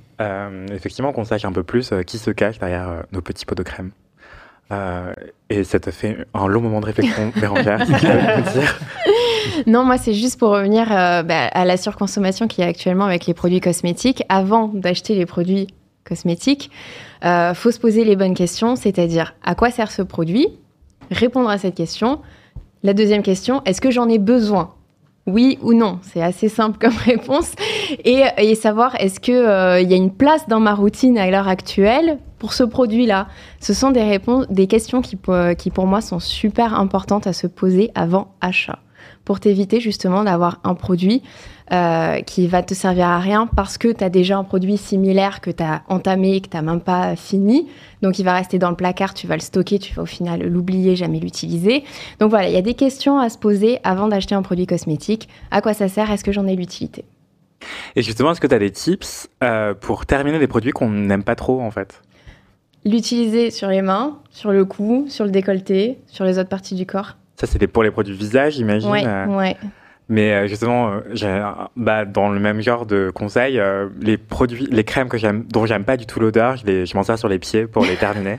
Et sinon aussi, certains laits corps ou nettoyant les laits démaquillants ou nettoyant texture plutôt lait, je m'en sers comme hydratant pour le cuir euh, ou pour nettoyer mon cuir. Justement, un, démaquillant sous forme de lait, eh ben, c'est très bien pour euh, nettoyer son cuir et l'hydrater en même temps. Et euh, une crème, un lait corporel que vous aimez pas trop, euh, dont vous aimez pas trop l'odeur, vous pouvez vous en servir pour hydrater votre cuir euh, ou vos pieds. Voilà, c'était le petit tips. euh. Ouais, ou un shampoing peut devenir un, un truc pour se laver les mains, oui. Mettez Mm. dans votre, vous videz votre Ouais. pot de shampoing qui Ah. vous plaît pas trop. C'est bien, ça, voilà. pour les mains Oui, parce que ça lave. euh, oui, il n'y a pas de contraire. Ok, d'accord. Vous pouvez vous la mettre un peu votre pouce mousse là, votre truc. euh, voilà, j'avais jamais votre pensé machin. à ça. Voilà, un shampoing gel douche, si vous n'aimez pas le parfum, ou un shampoing bof, euh, ça vous plaît Le shampoing pour le pouce mousse, ouais, Ouais, je vous- vois. ça, ça, ça lave, hein, ça mousse, euh, ça vous lave les mains. Ok. Ou les enfin, pieds, hein, après. Enfin, Oui. Non, pardon. Le gel douche dans le pouce mousse, ça, je le faisais, mais euh, mais le, le shampoing, j'y avais jamais pensé. euh. Mais je me demande, ça ferait pas un bon euh, lave euh, liquide vaisselle aussi. euh, non, les non, shampoings après, très ça, va, ça détergents, va trop mousser, là. ce serait trop moussant. Ouais, ça va... la vaisselle va sentir bizarre. Puis après, ça- ça- Ouais. surtout ça. Comme il y a des, il peut y avoir des substances un peu substantives, ça peut aussi, ouais, ça va pas être terrible. Non, je déconseille. Ok, d'accord. C'est quoi votre tips ultime skincare? Mhm. Ah. La colle. Quoi Comment ça la colle Pour les sourcils Non, la colle. Personne ne sait répondre. Ah, la colle si, si. Une colle. Tu nous Une poses colle. une colle. Ah J'étais là, hum, oui, la colle U pour faire les sourcils, c'est super et tout, j'avoue. Bon, bah voilà, moi j'ai une technique aussi euh, pour euh, faire tenir vos sourcils plutôt que d'acheter euh, de la cire hyper chère. euh, le savon, ça marche très bien. Euh, un savon solide, euh, type savon de Marseille. Oula, Xavier, euh, ça dépanne, ça dépanne. Euh, ou alors la colle UU, voilà, pour plaquer les sourcils, mais ça c'est si vous voulez remaquiller derrière. voilà, bon Xavier, pourquoi c'est pas bien de faire ça? Dis-moi. Parce tu que c'est pas fait pour, et puis c'est vrai que ça peut, me- voilà, comme Ça peut altérer un irritant. petit peu, ouais, ça peut, ouais, c'est quand même pas. Le temps d'une soirée? De temps en temps? Ça, ça risque de figer le truc, euh, ouais. Oui, bah, ouais. c'est le but. euh. ok, d'accord, ne faites pas ça, ne faites pas ça chez vous. euh. Mm. Utilisez des produits pour ce pourquoi ils sont prévus dans Ouais, la mesure du en possible. général, ouais, c'est quand même c'est- mieux, ouais. Ok, ça. Ok, d'accord. Je rappelle mon conseil. Un petit tips. Ah, moi, le, le- le seul tips que je donnerais, c'est euh, avant de passer à l'achat, apprenez à connaître votre peau. En fait, Mm.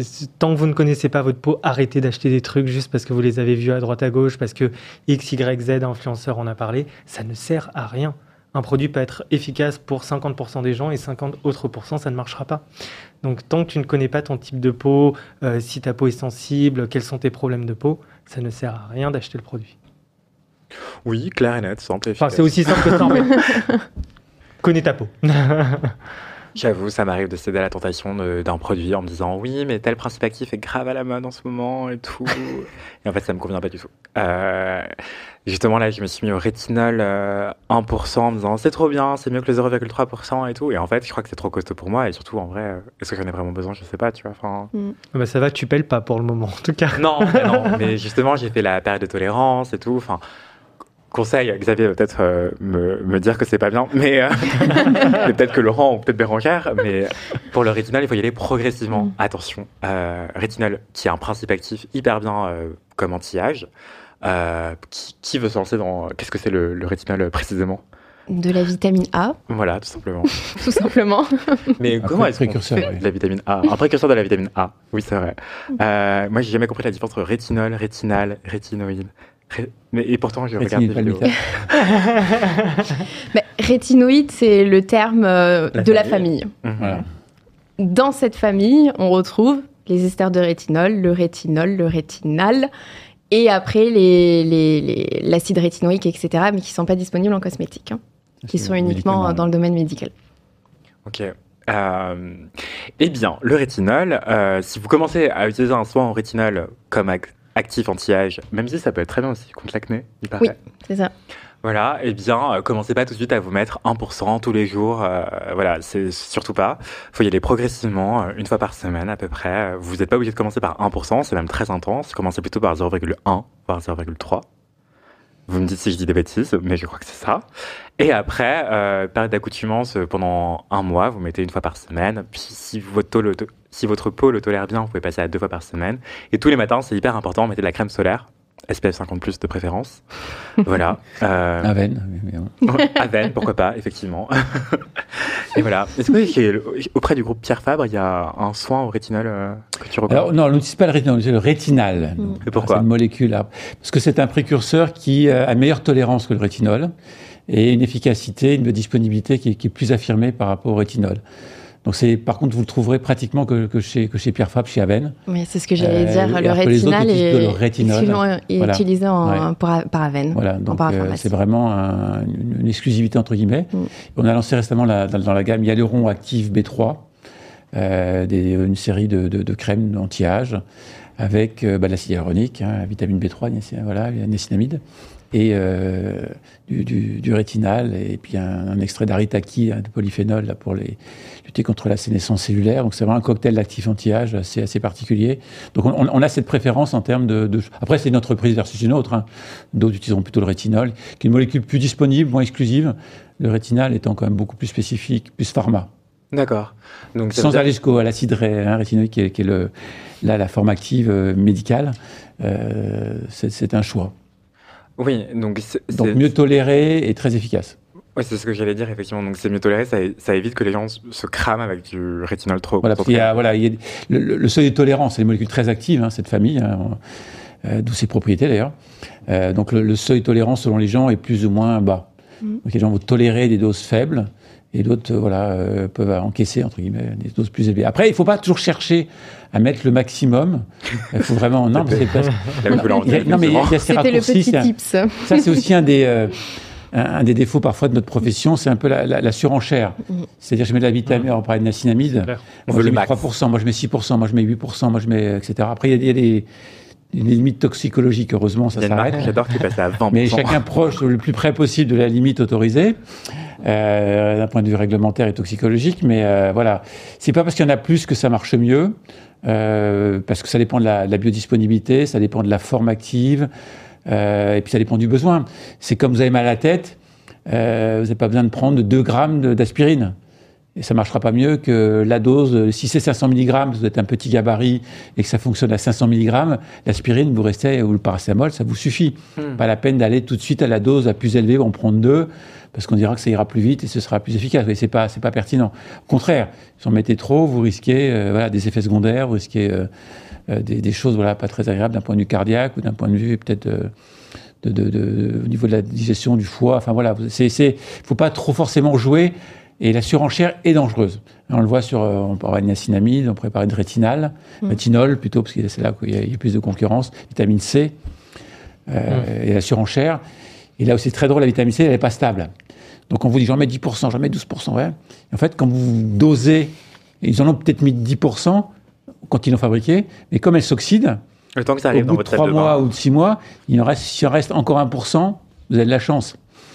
Euh, donc il y a bien eu peut-être une, une, dose très élevée, mais les galéniques sont importantes pour stabiliser ces formes-là. Donc, est-ce qu'il y a réellement la quantité active? On, on, on l'a fait récemment, on a regardé un petit peu les produits du marché. C'est très en dessous de ce qui est revendiqué. Mm. Ok, bon à savoir. Euh, et très bon conseil, effectivement, c'est là où je voulais en, où je voulais en venir avec mon exemple du rétinal, c'est que 0,3% ça marchait très bien. Je suis passé à 1% parce que c'était le maximum autorisé, en disant ça va être beaucoup mieux et tout. Et en fait. Euh... Et le rétinal est très instable. Il, oui. il se dégrade très vite. J'ai choisi un flacon airless voilà, que je très, stocke très bien. compliqué à formuler. Et le rétinal est beaucoup mieux, je vous assure. Oui, bah, je vais tester. Je vais tester. Donc, le produit, c'était Aven. Alors, euh... c'est Hyaluron Active B3, la crème de nuit. Ok, je vais mettre le lien dans le chat. Euh... les gens se feront leur propre avis. Là, vous avez et, euh... le, le, le, meilleur du meilleur de tous les actifs anti-âge euh, groupés. Euh, et effectivement, euh, c'est un autre effet qu'on peut avoir euh, quand on commence à s'intéresser au skincare, qu'on commence à comprendre et se dire waouh, c'est bon, j'ai tout compris, je connais les principes actifs, la concentration maximale et tout, je vais me faire une routine béton. Et on, on, on utilise trop de produits en fait, euh, trop de principes actifs en même temps et ouais. bim, effet cocktail, on s'irrite en fait. Ouais, ouais. La, peau, la peau tolère plus à un moment donné. Mmh. Ça dépend des, c'est différent d'une personne à l'autre, mais il y a une saturation. Donc euh, c'est ça, on, ça revient sur cette idée de personnalisation. De quoi j'ai besoin? Mmh. Là, je pense que c'était une très bonne remarque. Est-ce que c'est adapté? Est-ce que, est que ma peau euh, l'accepte? Est-ce que ça lui est utile? Mmh. Mmh. Et il y a aussi deux choses à faire qui sont super importantes. Premièrement, c'est le patch test.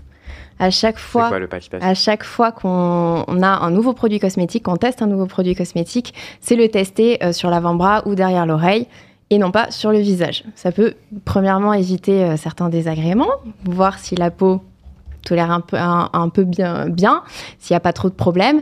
Et mon deuxième conseil, c'est euh, d'intégrer les nouveaux produits un à un. C'est-à-dire pas changer la routine intégralement, mais incorporer un nouveau produit, juste le tester pendant quelques jours. Si tout va bien, on peut incorporer un nouveau produit, etc. Donc, y aller vraiment petit à petit.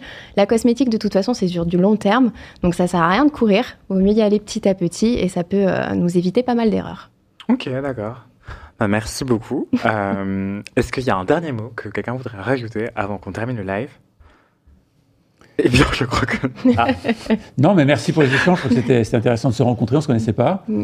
Euh, donc, j'étais ravi de ces, ces échanges. Ça donne différents éclairages, différentes euh, perceptions. Et euh, je trouve que c'est toujours à la fois rafraîchissant, inspirant. Et, ça nourrit aussi nos réflexions à nous scientifiques. Parce qu'à travers vous, on a ce contact avec les clients euh, ou les questions qui se posent et les gens. Et je trouve que ça peut, ça peut être euh, voilà, euh, instructif. Donc, merci pour les échanges.